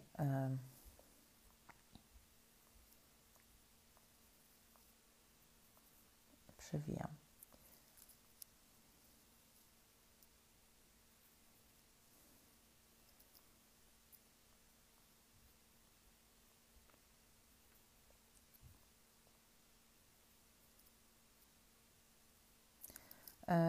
Tak, jeszcze raz na to odpowiadam. Live będzie zapisany, będzie i na moim YouTubie później wrzucony, być może nawet jeszcze dzisiaj, ale na pewno będzie na Instagramie. Jest taka zakładka live z takim trójkącikiem jak play i jak tam klikniecie w moim profilu, to tam są wszystkie live zapisane. Pytasz o warsztaty. Warsztaty można kupić pisząc do mnie wiadomość na Instagramie albo na maila zuzannamałpa.zuzannakul.com powiem Wam, jakie mamy w planach w najbliższym czasie. W najbliższą sobotę będzie właśnie DDD i DDA, czyli dorosłe dzieci z rodzin dysfunkcyjnych, dorosłe dzieci alkoholików i mechanizmy, które nami rządzą i naszymi relacjami, jak je odkryć, jak je uleczyć. E, to będzie w najbliższą sobotę. Za dwa tygodnie toksyczne poczucie winy i jak z niego wyjść w kierunku asertywności i właśnie stawiania granic. O tym też były różne pytania dzisiaj i kończymy 26 lutego, znaczy kończymy ten cykl, bo pewnie będą później kolejne mm, e, i kończymy mm, rozwijaniem i budowaniem poczucia wartości, bo poczucie wartości to jest coś, czego my w ogóle nie mamy wychodząc z dysfunkcyjnego domu. Także będziemy je sobie odbudowywać i to będzie 26 lutego. I teraz e, te trzy warsztaty razem kosztują 299, e, ten cały cykl trzech najbliższych, natomiast pojedynczy to jest 121 zł. I jeżeli chcecie dostać dostęp do mm, ostat ostatniego warsztatu, który prowadziłam, czyli właśnie e, wewnętrzne dziecko, jak się nim zaopiekować, czyli coś, co jest naprawdę ultra podstawą. Jeżeli chcecie to nagranie, to jest 89 zł. Więc piszcie do mnie po prostu. Um, kochani, moja przyjemność naprawdę mówić tu do Was. Jeżeli czujecie, że to Wam robi, to po prostu to jest miód na moje serce. E, co w sytuacji, gdy rodzeństwo jest przez rodziców używane jako źródło, e, źródło manipulacyjne? No to jest klasyk. Jakby mm, będąc dziećmi toksycznych rodziców, my jesteśmy narzędziami. My nie jesteśmy no nie wiem, podmiotem w ogóle. My jesteśmy przedmiotem, który służy rodzicom do zaspokojenia ich jakichś tam dziwacznych, nieogarniętych przez nich akcji. E, I e, nie wiem, kochana, o co jakby dokładnie pytasz, natomiast no, to, co możesz zrobić, to w jakiś sposób spróbować pokazać swojej siostrze czy bratu, że słuchaj, jakby to jest nieprawidłowe, natomiast nie masz żadnego wpływu na to, co oni z tym zrobią, bo z dysfunkcyjnych rodzin wychodzą też narcyzi, którzy jakby uważają, że wszystko jest ok i stoją po stronie rodziców, więc na to już nie mamy wpływu. Więc zawsze zaczynajmy od siebie, bo pamiętajcie też, że jakby cokolwiek my nie powiemy, nie ma żadnego znaczenia tak naprawdę, jeżeli robimy co innego, więc zawsze, zawsze jakby no, bądź zmianą, której pragniesz. Jeżeli chcesz, żeby świat się zmieniał, to zacznij od tego, że ty się zmienisz w tę stronę, w którą chcesz, żeby świat się zmieniał, i w ten sposób dajesz przykład innym ludziom, między innymi swojej, brat, swojej siostrze czy bratu, że, że można a co oni z tym zrobią, to już jest ich broszka, jakby to już jest po ich stronie, to już jest ich decyzja, na to nie masz wpływu, ale przykład możesz dać. E, więc to rób. Natomiast no, na pewno jest to toksyczne, na pewno tak nie powinno być. Warto ich uświadomić, ale co z tym zrobią, to już jest nie, nie Twoje, na to już nie masz wpływu. Czy możliwe, że mieszkając z toksyczną matką dotknął mnie syndrom sztokholmski? Proste. Syndrom sztokholmski to jest um, sytuacja, w której ofiara identyfikuje się z oprawcą, jakby staje po stronie oprawcy. Jest to niesamowite, natomiast jeżeli jesteśmy z toksycznych domów, no to y, jakby teraz zdajmy sobie sprawę z tego, że chyba każdego z nas to dotknęło, mnie też. E, zwłaszcza tak się dzieje, może nie zwłaszcza, ale e, zwracam Wam uwagę na e, na coś, co czasami nie jest aż tak e, oczywiste, że mm, zazwyczaj, jeżeli mamy dwoje rodziców, e, to zazwyczaj jest tak, że jeden z rodziców jest bardziej dominujący i, i są dysfunkcyjni, to zazwyczaj jeden z rodziców jest bardziej dominujący, bardziej przemocowy, e, natomiast drugi z rodziców jest ofiarą. Znaczy, jest ofiarą, ale jest też ofiarą, bo decyduje się mimo to być w tej relacji, prawda? Będąc dorosłą osobą. No i my często jakby skupiamy naszą powiedzmy niechęć, nienawiść, y, odrzucenie, y, czujemy to wszystko w stosunku do tego rodzica bardziej takiego dynamicznego, przemocowego, natomiast utożsamiamy się z tym drugim rodzicem, z tym rodzicem ofiarą.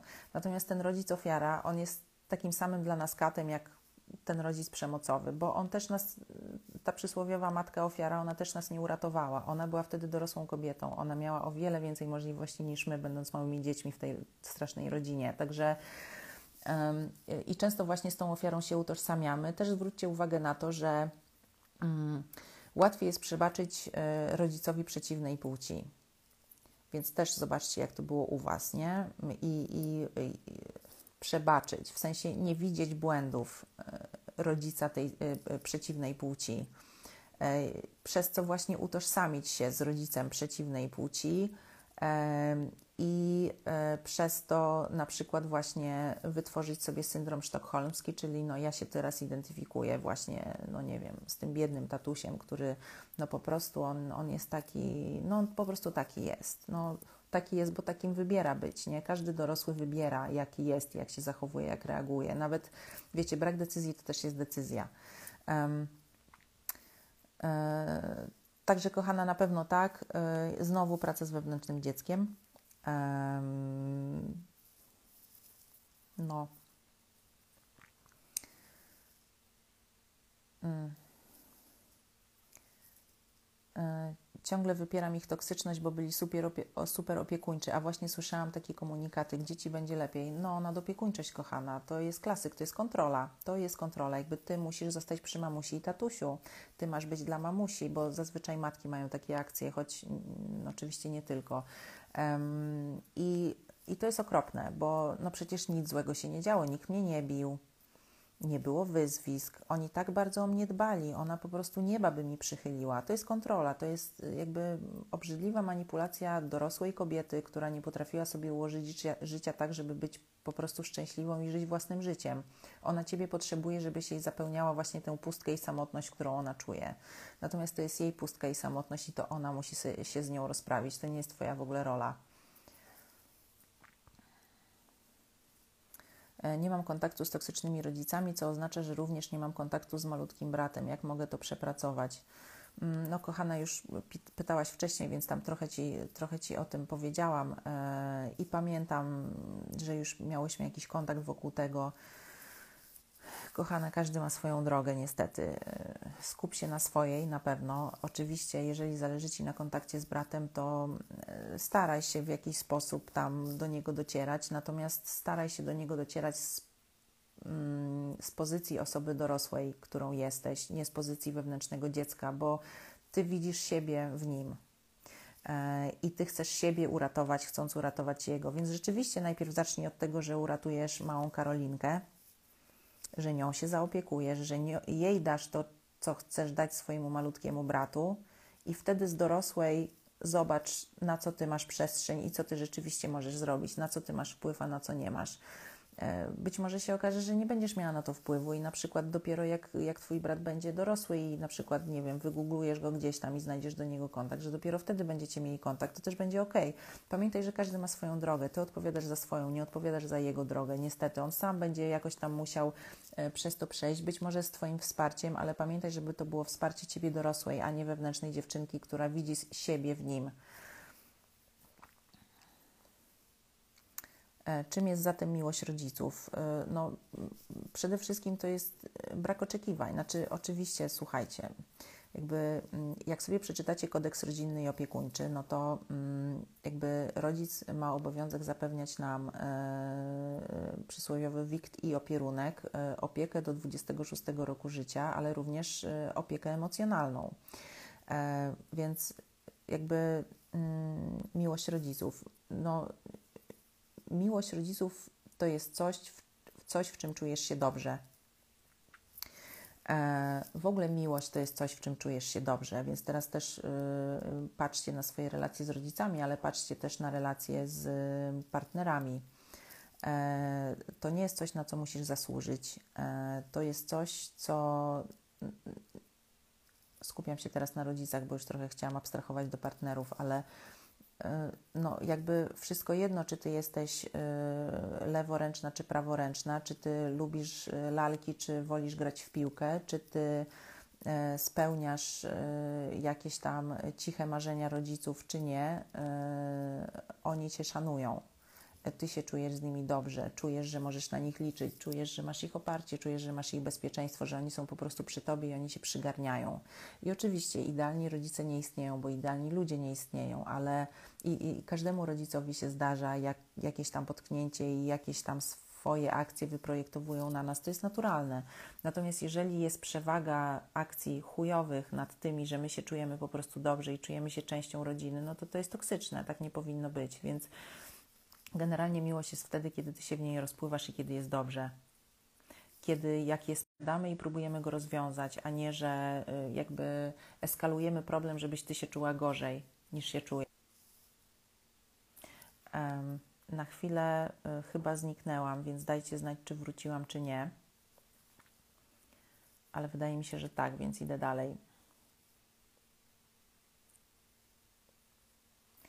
Mi matka powiedziała, że jak pójdę na terapię, to właśnie się zabiję. Olałam ją.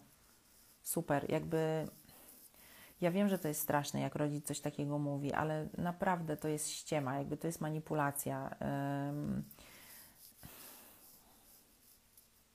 Czy, wiecie, y, dla mnie narcyzm ukryty rodzica i tego rodzaju manipulacje to jest naprawdę największe skurwysyństwo, jakie można zrobić drugiemu człowiekowi. Robimy, robią to ludzie własnym dzieciom. To jest po prostu coś, co nie jest mi trudno się z tym pogodzić, mimo że już jakby przeżyłam to na różne sposoby, również na spotkaniach i sesjach z Wami.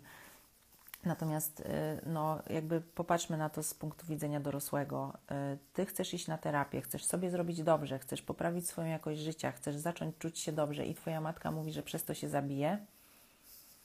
Czyli krótko mówiąc, twoja matka nie chce, żebyś była szczęśliwa. Czy to jest prawidłowe?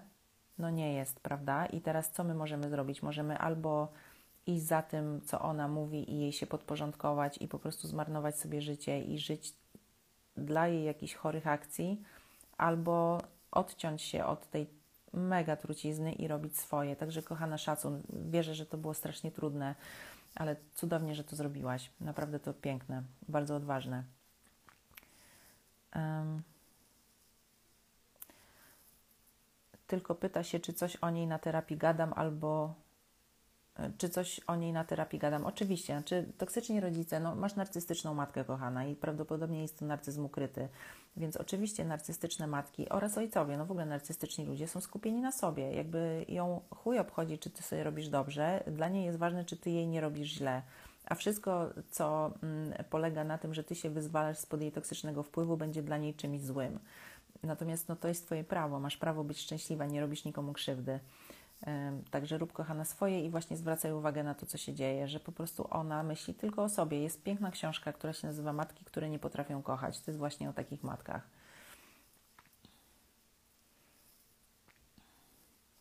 Intuicja zawsze pomaga, trzeba jej słuchać. Tak, e, natomiast im e, intuicja tym bardziej pomaga, im bardziej mamy uporządkowane wnętrze. Właśnie dzisiaj, mając sesję z tą cudowną dziewczyną, o której Wam mówiłam wcześniej, Mm, e, powiedziała mi coś takiego, że jak masz mm, uporządkowane wnętrze w miarę, bo oczywiście to nigdy nie będzie tak, że po prostu, o, ja już po prostu mam robotę zrobioną, już jestem taka uporządkowana, to się cały czas dzieje. Jakby terapia nie jest celem, terapia jest drogą.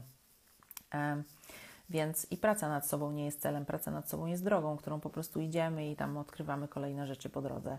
E, więc im bardziej mamy uporządkowane wnętrze, im bardziej mamy zaopiekowane te wewnętrzne e, dzieciaczki nasze, e, to tym bardziej w pewnym sensie jesteśmy jak jezioro, jak tafla jeziora, spokojne. I teraz, jak dzieje się coś, mm, co wymaga naszej uwagi, to to jest jak listek, który wpada do jeziora. I teraz, jak jesteś rozjebana w środku, to nie zauważysz nawet, że listek wpada. Natomiast jak jesteś w środku spokojna, bo masz już tam sporo rzeczy przepracowanych, to ten listek od razu zauważysz, bo on wpadnie i on wywołuje falę. I e, malutkie, ale wywołuje. E, no i teraz tak jest właśnie z intuicją. Jak masz spokojne wnętrze, to po prostu coś się dzieje i ty nawet nie musisz używać logiki, ty nie musisz. To jest jakby poza dorosłym. Znaczy, to jest moim zdaniem super moc dorosłego, że ty nawet nie musisz. Um, nie musisz e, jakby tutaj kminić i się zastanawiać, tylko na przykład masz jakiś dylemat i Twoja intuicja od razu psiu, wystrzela i Ty już wiesz. E, natomiast, żeby używać, żeby dorosły mógł używać swojej supermocy, to potrzebne jest zajęcie się swoim wewnętrznym dzieckiem. To zawsze, bo właśnie zajęcie się wewnętrznym dzieckiem sprawia, że ta tafla jeziora jest jak lustro. Plus, minus, oczywiście, wiadomo, natomiast jest, macie wewnętrzny spokój, mniej więcej, nie? Um, Także tak, intuicji trzeba słuchać. I intuicja to jest też coś, co się w ogóle jakby wytwarza, czy powstaje na skutek naszych doświadczeń, więc też im mamy więcej doświadczeń, tym mamy bardziej wyczuloną intuicję. I też w momencie, kiedy, no bo my wychodząc z toksycznego domu, my w ogóle w siebie nie wierzymy, my nie wierzymy w to, że to, co my czujemy, to jest w ogóle prawidłowe i, i zadajemy właśnie pytania typu, czy coś jest ze mną nie tak, albo co jest ze mną nie tak. No nie, nie w tę stronę, wszystko jest ok nadal. Natomiast e, jakby zawsze wtedy skupiajcie się na faktach, bo to wasze wewnętrzne dzieci mają wątpliwości i są niepewne siebie i myślą, że coś jest z nimi nie tak. Natomiast e, dorosły ma pierdziliard faktów. Wypiszcie sobie te fakty. Na przykład, jeżeli macie wątpliwości co do jakiejś osoby, czy ona jest toksyczna, czy nie, to może być wasza matka, ojciec, kolega, kto tam bądź. Wypiszcie sobie jej zachowania. Zastanówcie się, tak przypomnijcie sobie, jakie to były zachowania jak inne osoby reagują na tą osobę, nie? I wtedy jakby zobaczcie, co wyczuliście w różnych sytuacjach. I teraz to, co wyczuliście, podeprzyjcie to sobie faktami, to jest właśnie wasza intuicja. To jest coś, co wyczuliście nawet zanim jeszcze później te wszystkie fakty się okazały. Zbierajcie sobie takie dowody, zbierajcie sobie dowody na to, że wasza intuicja działa i prowadzi was w dobrą stronę.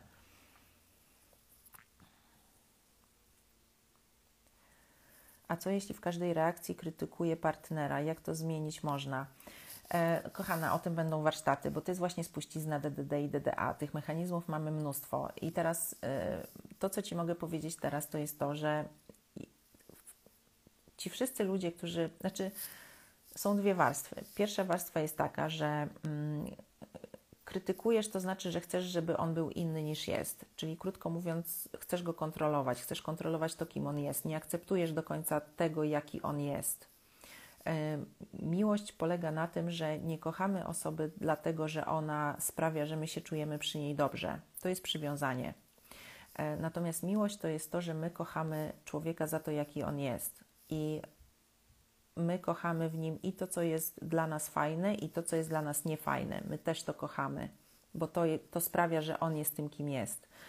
Um, bo jakby, jak mawiał mój y, na szczęście były już szef, wszystko jest dobrze, jak jest dobrze. Łatwo jest kochać kogoś, kto na początku znajomości, kto się stara, kto no wtedy wiecie, co się dzieje na początku. Zazwyczaj jest super i po prostu widzimy wszystko w cudownych barwach. Natomiast po jakimś czasie po prostu zaczynamy widzieć w tej osobie po prostu człowieka. To nie jest y, ósmy cud świata, ten facet. To jest po prostu człowiek, który poza tym, że jest właśnie taki, taki, taki, to jest super, bo ja to w nim lubię, to jest też taki, taki, taki. To już jest słabe.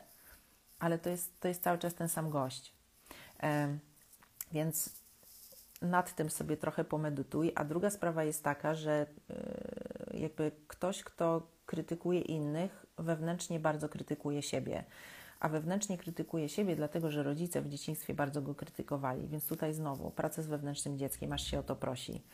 Um, także, mm, no, y, kochana, y, bardzo bym to rozgryzła, jakbyśmy miały ze sobą kontakt. Natomiast no, tutaj mogę Ci dać tyle, ile, ile mogę Ci dać. Natomiast mm, jeżeli chcecie porozgryzać Wasze mechanizmy, których naprawdę mamy pierdziliardy, E, wychodząc z toksycznego domu, to zapraszam w sobotę na warsztaty. Jeszcze mam, mam parę miejsc. E, piszcie do mnie wiadomość, jeżeli jesteście zainteresowani. E, tak, live będzie zapisany. Mm, a co z toksycznym mężem? Kochana, no y, nie wiem, bo nie wiem, bo nie wiem właśnie co z tym toksycznym mężem. Natomiast, y, no wiesz, z jakiegoś powodu wybrałaś y, męża y, i jesteś z mężem, jesteś żoną człowieka, którego uważasz za toksycznego. Prawdopodobnie, wiecie, mm, zawsze patrzmy na siebie. Bardzo łatwo jest, znaczy oczywiście ja, ja nie neguję tego, że on jest toksyczny, no bo skoro tak mówisz, no to y, zapewne wiesz, co mówisz, nie? Natomiast z jakichś powodów ty go wybrałaś. I teraz ja bym się najpierw zastanowiła nie nad tym, dlaczego on jest toksyczny i jak go zmienić, tylko zastanowiłabym się nad tym, co w tobie jest takiego, że go przywołałaś, bo to też są mechanizmy DDD i DDA. Um, wiecie, zazwyczaj tak jest, że no, na początku po prostu jak się poznajemy, to, to jest wszystko cudownie, e, i, e, ale już pojawiają się rzeczy, które zaczynają nam nie pasować. I teraz to może być to, że e, na przykład jak, jak ja nie patrzę, czy jak jemu się wydaje, że ja nie patrzę, to on dłubie w nosie i później wyciera to o narzutę e, i na przykład może się okazać, że to nie jest wcale dla mnie takie straszne i mogę to przeżyć, bo z drugiej strony jest cudownym człowiekiem, prawda? Natomiast tą czerwoną flagą może być też to, że na przykład on kłamie, e, albo on mnie nie szanuje, albo on jest przemocowy w taki lub inny sposób. No i teraz w momencie, kiedy takie czerwone flagi się pojawiają i my na nie nie reagujemy, to decydujemy się na nie nie reagować, to jest informacja dla nas, że my z jakichś powodów specjalnie obniżamy standardy tylko po to, żeby z kimś być.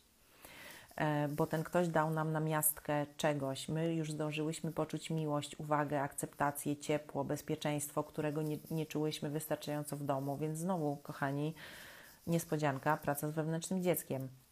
Natomiast no, jeżeli toksyczny związek, to oczywiście nauka stawiania granic, yy, i tak dalej, i tak dalej. No jest to gruby temat, natomiast zawsze zaczyna się od Ciebie i oczywiście no jakby nie z takimi rzeczami sobie żeśmy radzili, więc yy, polecam Ci terapię, polecam Ci warsztat, właśnie yy, rozkminienie Twoich mechanizmów, no i jak zawsze pracę z wewnętrznym dzieckiem.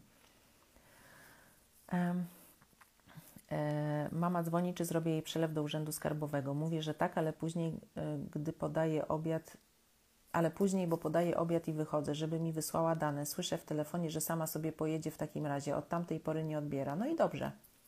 Skoro sama może sobie poradzić, wiesz, jakby no to nie jest sytuacja, w której e, dorosły człowiek e, powinien strzelić focha. Ona powinna to zrozumieć. Jakby ty, ona zadzwoniła do ciebie, żebyś ty jej zrobiła przysługę. Ty wtedy nie mogłaś, więc jakby nie zrobiłaś nic złego, kochana.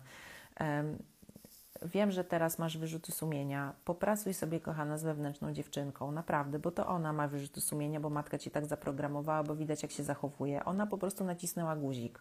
Ona cię zaprogramowała tak, że ty masz robić tak, jak ona chce. Teraz masz to zrobić. Teraz. Nie jak zrobisz obiad i, i się zajmiesz sobą i swoimi dziećmi. Nie, teraz. Bo jak nie, no to ja wciskam guzik i ty czujesz się winna. Rozumiesz? Tak to działa. To jest program. To jest manipulacja twojej matki, niestety, toksycznej. Także pracuj nad swoją wewnętrzną dziewczynką, nie zrobiłaś nic złego, jak nie odbiera, masz przynajmniej spokój, rób swoje, rób swoje. Wszystko jest ok.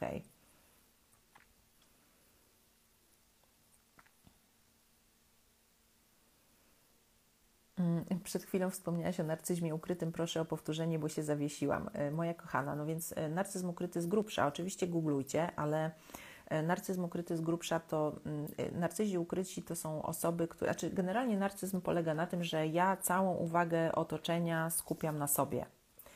Liczę się ja. Moje dziecko jest dla mnie narzędziem, mój facet jest dla mnie narzędziem, moja koleżanka, mój pies, wszystko jest narzędziami po to, żebym ja sobie.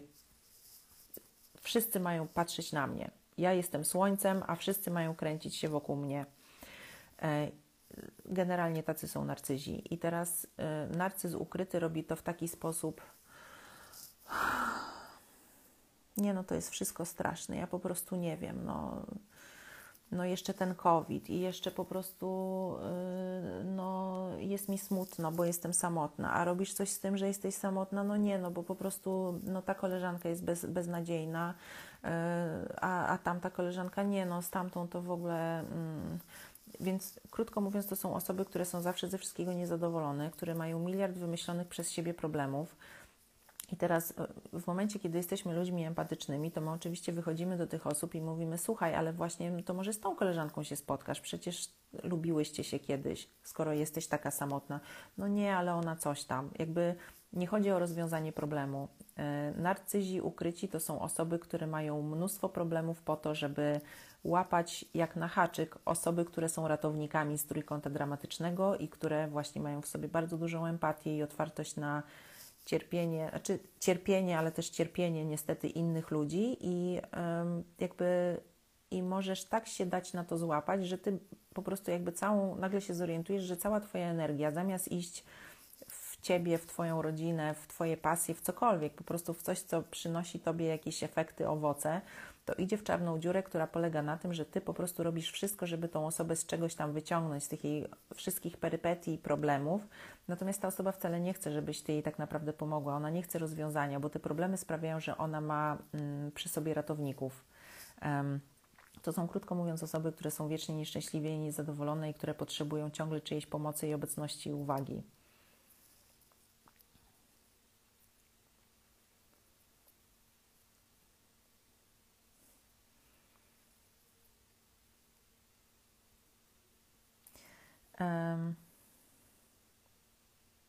Mąż, tata mojej córki, szesnastolatki, nie chce mieć z nią nic wspólnego, bo córka okłamała męża. Jak zapobiec, żeby córka się nie załamała? Znaczy tak, no jakby kłamanie i okłamywanie rodzica czegokolwiek nie jest na pewno dobre. Natomiast no, e, obrażanie się na szesnastolatkę przez osobę dorosłą nie jest dojrzałe. Jakby tutaj Twojemu mężowi coś się odpaliło, odpaliło się jego wewnętrzne dziecko, ale czy on będzie chciał nad tym pracować, tego nie wiemy. Załóżmy, że nie, mm, e, no bo jakby to jest coś, na co nie masz wpływu. Wiesz, e, no jak zapobiec, żeby córka się nie załamała? No i, i tutaj znowu, kochana, mm, przestrzegam przed byciem nadopiekuńczą i robienia klosza ochronnego nad dzieckiem, bo my wychodząc z toksycznego domu, zazwyczaj, znaczy ludzie, którzy tutaj są, w tym ja, my zazwyczaj żeśmy weszli w pozycję podporządkowaną. E, I teraz, jak wchodzimy pozy w pozycję podporządkowaną, czyli przeciwieństwo tej pozycji dominującej, właśnie narcystycznej, to tutaj głównym, jakby główną obawą e, o to, w jaki sposób my możemy być toksyczne dla naszych dzieci, to jest to, że będziemy nadopiekuńcze i będziemy robić wszystko, żeby one nie poczuły konsekwencji swoich czynów, na przykład. No i teraz tak. Szesnastolatka okłamała ojca. Nie wiem, jaki to był kaliber sprawy, ale tak czy inaczej, to jest jego dziecko. To jest 16, 16 lat to jest niby już dziewczyna, ale jeszcze to jest dziecko. Więc po pierwsze, niech poczuje konsekwencje, znaczy, bo to, co ona teraz czuje, y, ten jakiś tam wewnętrzny ból czy proces, jaki przechodzi, to jest y, konsekwencja tego, co zrobiła. No kłamiesz, liczysz się z tym, że ktoś po prostu ci powie nara, ja nie chcę mieć z tobą nic wspólnego. Oczywiście y, ojciec nie powinien się tak zachować, to jest niedojrzałe i to też być może w jakiś sposób, jeżeli czujesz, że to będzie ok, możesz jej powiedzieć. Natomiast fakt jest taki, że ona okłamała i teraz czuje tego konsekwencje, więc niech jakoś tam poczuje. No, ona się uczy życia podjęła taką decyzję, więc teraz niech się liczy z konsekwencjami jakimiś tam. Natomiast mnie interesuje to, yy, yy, oczywiście to jest piękne, że ty się tym przejmujesz, będąc jej matką, natomiast podejrzewam, że ty widząc cierpienie swojej córki, widzisz tak naprawdę cierpienie, jakieś tam cierpienie któregoś tam twojego wewnętrznego dziecka i tobie się wewnętrzne dziecko odpala i ty chcesz jej pomóc nie z pozycji dorosłej, a zawsze do tego dążymy, że my reagujemy, podejmujemy decyzje, wychodzimy w ogóle do świata, do ludzi, do relacji z pozycji osoby dorosłej, a nie wyjdziesz z osoby dorosłej nigdzie, jakby nie zareagujesz, nie masz kontaktu z osobą dorosłą, jeżeli swoje wewnętrzne dziecko masz nieutulone i nieuspokojone. Więc zawsze zaczynamy od siebie, więc to bym Ci mogła powiedzieć. Mm. Dzięki, kochani. Mm. Czy znasz może korelację lęków, na przykład strach przed wodą, yy, dawny lęk związany z matką? Gdzie można na ten temat więcej poczytać? Kochana praca z wewnętrznym dzieckiem, lęk przed wodą, poczuj go.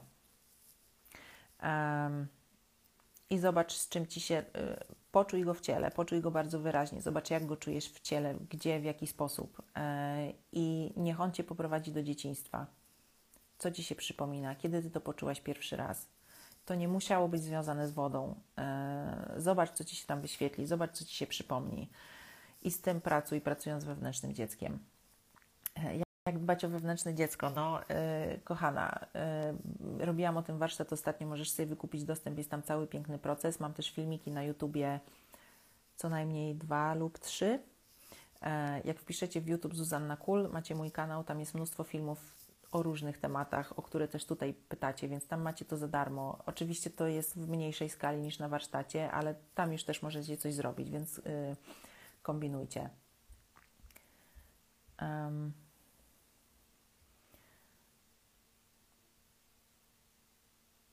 Kochana, dzięki Tobie z mam. Aha, tak, mhm, dobra, teraz mąż mnie denerwuje. Czy to norma, czy coś ze mną, e, ze mną jest nie tak? Ja też Ci kanę ściskam. E, nic nie jest z Tobą nie tak, natomiast co Cię denerwuje? Bo wiecie, to jest tak, że nas w innych osobach, znaczy inne osoby wywołują w nas gniew, jeżeli przekraczają nasze granice. To jest pierwsza opcja, więc zobacz, czy tam jakieś przekroczenie granic następuje, czy on Cię nie szanuje, czy on robi coś, czego Ty nie chcesz, żeby robił. Zbadaj to, e, postaw granicę, zakomunikuj mu to komunikatem ja. Opcja pierwsza. Natomiast opcja druga jest taka, że twój mąż robiąc to coś, co cię wkurza, robi to przejawiając pewną cechę czy właściwość, do której albo nie masz dostępu, aby ci się przydała, dlatego cię w nim wkurza, albo sama ją masz, albo ją wypierasz, dlatego cię wkurza. Krótko mówiąc, e, osoby w naszym otoczeniu, które wywołują w nas silne emocje, są przede wszystkim informacją o nas samych. E, co takiego cię wkurza w Twoim mężu? Zobacz, czy to jest przekroczenie granicy Twojej, czy to jest to, że to jest jakaś cecha, którą sama masz, ale się do niej nie przyznajesz, uważasz, że jej nie masz i ją wypierasz, czy też być może jest to cecha, która by Ci się przydała, ale nie masz do niej dostępu.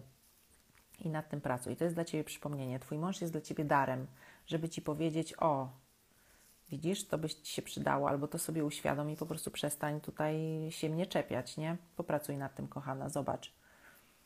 Oczywiście zawsze na terapii takie rzeczy fajnie przepracowywać, bo wtedy jakby skupiamy się na konkretnych sytuacjach i bo, bo wiecie, jakby to, co Wy mi piszecie, to są bardzo krótkie wiadomości. Natomiast e, jakby oczywiście ja z nich już tam mogę wiele wyczytać, ale wiecie, e, ja już bym tutaj zadała jeszcze pierdziliard pytań, które sprawiłyby, że wchodzimy bardzo, bardzo głęboko i skupiamy się na konkretnych tam sytuacjach i konstelacjach, które się zadziały.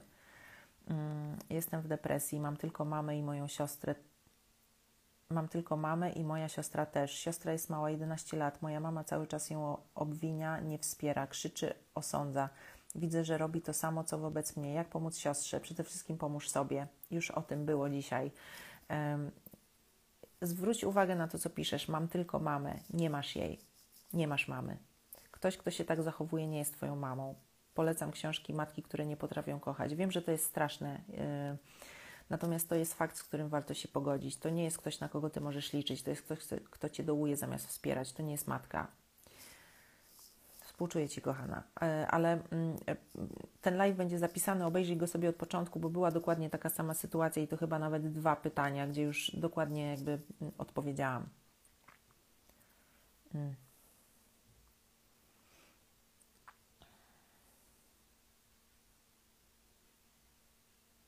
W narcystycznym uwikłaniu, także rodzicielskim, też się często czujemy dobrze. No właśnie to czujemy się dobrze, to jest ściema. To jest to, co mówiłam wcześniej. Jeżeli jesteśmy złotym dzieckiem, dzieckiem bohaterem, to jakby my nie mamy wyjścia. Znaczy, to jest dla nas namiastka rodziców. Oczywiście my to wybieramy, możemy się jakby spojrzeć prawdzie w oczy i się odciąć i żyć swoim życiem. Natomiast no, dziecko zawsze chce miłości rodzica, więc a tutaj, zwłaszcza jeżeli jeszcze mamy kozła ofiarnego, który jest tym złym, a ja jestem tym dobrym, no to kurczę, mama mnie wybrała.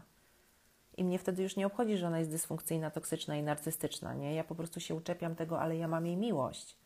No i teraz oczywiście to nasze wewnętrzne dziecko się tego uczepia, więc dlatego praca z wewnętrznym dzieckiem jest taka ultra ważna e, naprawdę. E, e także jakby e, my się tam nie czujemy wcale dobrze. Tak naprawdę, nie?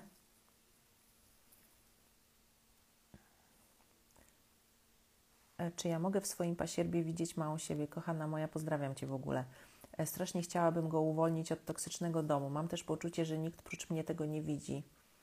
E, może kilka osób świadomych. No więc jednak ktoś to widzi, nie? Więc coś jest na rzeczy, to po pierwsze, więc jakby dobrze tam kombinujesz. Um, oczywiście tak, znaczy jakby wiecie, te wszystkie sytuacje, w których jest w nas emocja, na, na, przykład jakby, sorry za to porównanie, ale na przykład są ludzie, którzy, oczywiście ja też gdzieś tam do nich należę, bo tam wiecie, no, y, zwierzęta są dla mnie ważne, prawda, ale ludzie, którzy na przykład tak bardzo, bardzo przeżywają cierpienie zwierząt, oczywiście to jest straszne i ta świadomość jest, zwłaszcza dla osób wysoko wrażliwych, jakimi wszyscy tutaj, jak siedzimy, jesteśmy, jest, jest dla nas przerażająca. Natomiast jakby kogo my tam widzimy, nad kim my tak płaczemy, no jakby nad sobą, słuchajcie. Mm, wszystko to, co powoduje, że w nas są duże emocje, to jest informacja o nas i o naszych wewnętrznych dzidziusiach, więc to jest informacja prawdopodobnie o Twojej malutkiej Madzi. I teraz kochana, e, to co możesz zrobić, to dawać mu to, co mu dajesz, a wierzę, że mu dajesz miłość, wsparcie i bezpieczeństwo, więc e, na tyle, na ile masz z nim kontakt, po prostu dawaj mu to, co najlepsze, dawaj mu to, co możesz mu dać ze swojej dorosłej To jest ważne. Zaopiekuj się dziewczynką, która widzi w nim siebie z kiedyś tam. Um, i, I ze swojej dorosłej, po prostu będąc taką archetypową, wewnętrzną matką, dawaj mu to. Jednocześnie dawaj to tej, tej małej sobie, którą tam w nim widzisz. Więc to jest jakby na wielu płaszczyznach cudowne e, i leczące też dla Ciebie i też oczywiście dla niego, ale pamiętaj, że twoi, Twój wpływ się, Twój wpływ jest ograniczony. Jego matka jest inną osobą i jego matka jest kim innym. Znaczy w sensie ktoś inny jest jego matką i on ma taką drogę i wiecie, no jakby naprawdę i ja jestem z chujowego domu i wy w większości przeważającej też i naprawdę z tego się wychodzi i to się staje źródłem gigantycznego po prostu w ogóle zasobu. Wiecie, ja dzięki temu mogłam rzucić pracę, której nienawidziłam i robić to, co kocham. Dzięki temu. Um, I nie zamieniłabym tego teraz na nic innego. I to też jest jakby testem dla osoby i dla człowieka. Um, w jaki sposób sobie z tym poradzi, i my nie jesteśmy w stanie z innych ludzi ściągnąć ich bagażu. Oczywiście możemy się starać, natomiast i możemy zrobić to, co możemy, ale nasze, jakby pamiętajcie, że my możemy naprawdę ograniczoną rzecz. Jak każdą relację, zobaczcie, jak drogę, jest sobie droga.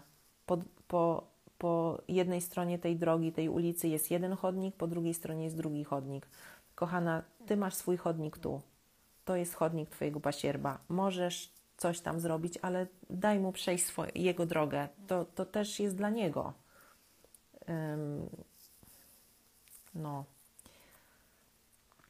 Mm, moja matka stwierdziła, że mi terapeutka zrobiła wodę z mózgu, klasyk, i tylko ciągnie ode mnie kasę, a ja po prostu zaczęłam żyć dla siebie. No dokładnie, no oczywiście, jakby wiecie, wszyscy, którzy będą sprawiali, że my widzimy więcej i jakby trzeźwiejemy i wychodzimy poza ten toksyczny schemat, będą wrogami. To może być Twój partner, który e, nagle widzi, że po prostu, ej, Twoja mama to jest jakaś dziwna i to jest jednak nieprawidłowe, on już będzie wrogiem. Terapeutka oczywiście, no Wiecie, ja y, z miesiąc temu usłyszałam, no ty i ta twoja psychologia. Wiecie, no jakby um, przyjaciółki, które chcą dla nas dobrze, inni ludzie, no jakby te wszystkie osoby i to wszystko, co my robimy, chcąc się z tego wyrwać, będą wrogami, oczywiście. Um, Moja siostra wyprowadziła się z domu, rodzice od małego ciągle mówili jej, co ma robić, zakazywali wszystkiego, przeszukiwała mama jej rzeczy, pijący od lat ojciec mówił, że jego życie straciło sens no bardzo nam przykro, prawda, jeżeli y, y, życie rodzica, znaczy rodzic traci sens życia w momencie, kiedy jego dziecko wyrywa się na wolność i chce żyć szczęśliwe i własnym życiem, to nie najlepiej o tym ojcu świadczy, prawda? Jakby zobaczcie to, zobaczcie, jaka tu jest dysfunkcja. Rodzic powinien być szczęśliwy, widząc, że dzieci są szczęśliwe. Jeżeli szczęście dziecka równa się nieszczęście rodzica, to kim ten rodzic jest? To co ten rodzic od ciebie chce? On chce, żebyś ty i twoja siostra, żebyście były po prostu wokół tatusia, który jest taki biedny, no on pije, on jest chory, bo decyduje, że tak jest, prawda? Jest dorosłym facetem. Nie dajcie się, nie dajcie się w to wkręcić, to jest manipulacja. Właśnie narcy, narcysty ukrytego, pra, narcysty, narcyza ukrytego prawdopodobnie. Mm, o, to dalej ty piszesz. Mama robi wyrzuty mojej siostrze, że przez nią ma przejebane, pracują razem. Siostra czuje się winna. Co robić? Namawiać rodziców na terapię mamie, żeby jakoś ogarnęła ojca. Wszyscy się go boją. Róbcie swoje. Róbcie swoje. Matka, ojciec są uwikłani, są dorosłymi ludźmi, decydują na życie takie, jakie mają. Krzyż na drogę. Róbcie swoje. Ratujcie się stamtąd czujemy się winni, że odcinamy się od rodziców, e, im jest smutno i przykro. Im nie jest smutno i przykro. E, to, że jest im smutno i przykro i że po prostu życie straciło sens, to są guziki, które oni wciskają, żebyście wy się czuły winni. E, I bo jeżeli wy się czujecie winne czy winni, to od razu wracacie do nich. Natomiast tu nie ma żadnej waszej winy. To jest ich wina, to oni nie ogarniają tematu, to oni nie ogarniają swojego życia wyrwijcie się stamtąd, żyjcie swoim życiem. Na moim kanale na YouTube jest prawie dwugodzinne nagranie o toksycznym poczuciu winy. Obejrzyjcie sobie. Plus jest warsztat Toksyczne poczucie winy, jak je zamienić w asertywność i stawianie granic 12 lutego.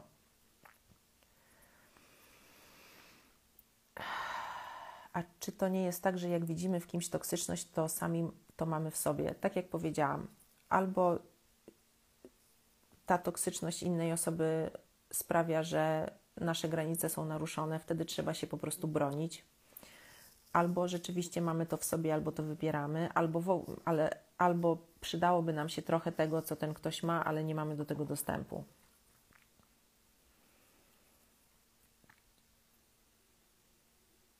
Mm, jak mnie matka o coś poprosi, a nie zrobię tego na już, to najpierw focha, potem karanie ciszą, a kończyło się tak, że, yy, że robiłam na już, żeby ją zadowolić. No dokładnie, no to jest manipulacja. Jakby słuchajcie, my rodząc się w jakimś domu, y, jesteśmy czystą kartą. Można z nami zrobić wszystko. I teraz, jeżeli trafili Wam się rodzice, którzy są chujowi, no to oni to wykorzystują, wykorzystają tak, żeby Was zaprogramować tak, żebyście wychodzili jak po sznurku.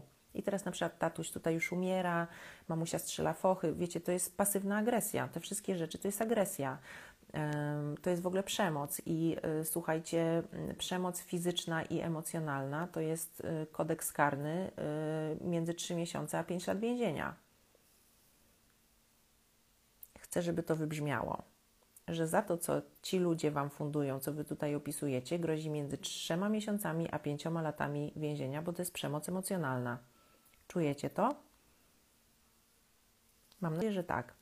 I teraz kto tutaj jest winny? Wy nadal? Czy jednak oni?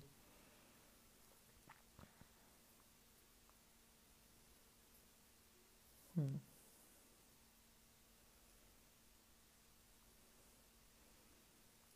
Mam duży problem z akceptacją złości mojej dziewięcioletniej córki. Próbuję się dogrzebać do siebie z tego okresu i mam kompletną pustkę. Nie pamiętam niczego. Kochana, mm, wiesz co? A spróbuj w ten sposób. Y, czy ty mogłaś się złościć? bo być może nie mogłaś się złościć. I teraz, jak widzisz, że twoja córka się złości, sobie myślisz, o Boże, w ogóle przecież tak nie można, przecież złościć się nie można. To są przekonania twoje na temat tego, jak powinno się zachowywać. E, no i teraz, a propos tego, o czym już mówiłam, złość twojej córki pokazuje ci coś, co tobie też by się przydało. Ty też powinna się czasami pozłościć. Nie na nią, ale no zacznij stawiać granice po prostu. Jeżeli coś cię złości, zacznij jakby niech, niech to, że czujesz złość, będzie um, jakby źródłem tego, że ty. No bo tak, jeżeli się na coś złościsz, na kogoś złościsz, to znaczy, że ktoś przekracza Twoje granice. Jeżeli byłaś w toksycznym domu, to ci być może powiedziano, nie możesz się złościć, jesteś dziewczynką, czy coś tam, nie? E, I teraz, e, w związku z tym, teraz, jak jesteś dorosła, jak ktoś cię ze złości, bo przekroczył Twoje granice, to Ty nie potrafisz ich stawiać, bo Cię tego nie nauczono. Bo jak stawiałaś jakieś granice w domu, to y, byłaś wtedy złą dziewczynką i mamusia wtedy na przykład strzelała focha, albo Cię biła, albo coś tam. No więc Ty nie mogłaś się złościć. I teraz Twoja dziewięcioletnia córka jest Twoją po prostu piękną nauczycielką, która Ci pokazuje, tak, złościć się można, to jest okej. Okay. Oczywiście inna sprawa jest taka, jak ty na to, jak ty zareagujesz na jej złość, że jakby dobrze jest na nią zareagować oczywiście z dorosłej i tam jakoś tam to ogarnąć, jak to matka by ogarnęła, natomiast to jest rzeczywiście dla Ciebie informacja, więc spróbuj jakby pogrzebać w, tym, w tę stronę. E, kochani, kończymy. E, Mm, dwie godzinki nam prawie tutaj pękły, więc e, trzymajcie się, kochani. Dziękuję Wam za wszystko. Dziękuję Wam za Wasze wszystkie słowa, za to, że byliście. Mm, I e, oczywiście live będzie zapisany, więc obejrzyjcie, kiedy tam będzie Wam wygodnie. Jeżeli jesteście zainteresowani warsztatami, to wrzucę zaraz o nich informacje na stories. Dawajcie znać, tak samo z zapisem tego warsztatu o wewnętrznym dziecku. Więc, kochani, trzymajcie się. Jakby pamiętajcie, że najgorsze już jest za nami gorzej już nie będzie. Już nie jesteśmy dziećmi, które są, no wiecie, zależne od naszych rodziców. Jesteśmy dorosłymi ludźmi, y, którzy decydują w każdej chwili o tym, w którą stronę idą. Także trzymajcie się, y, buziaki, no i do zobaczenia. Pa!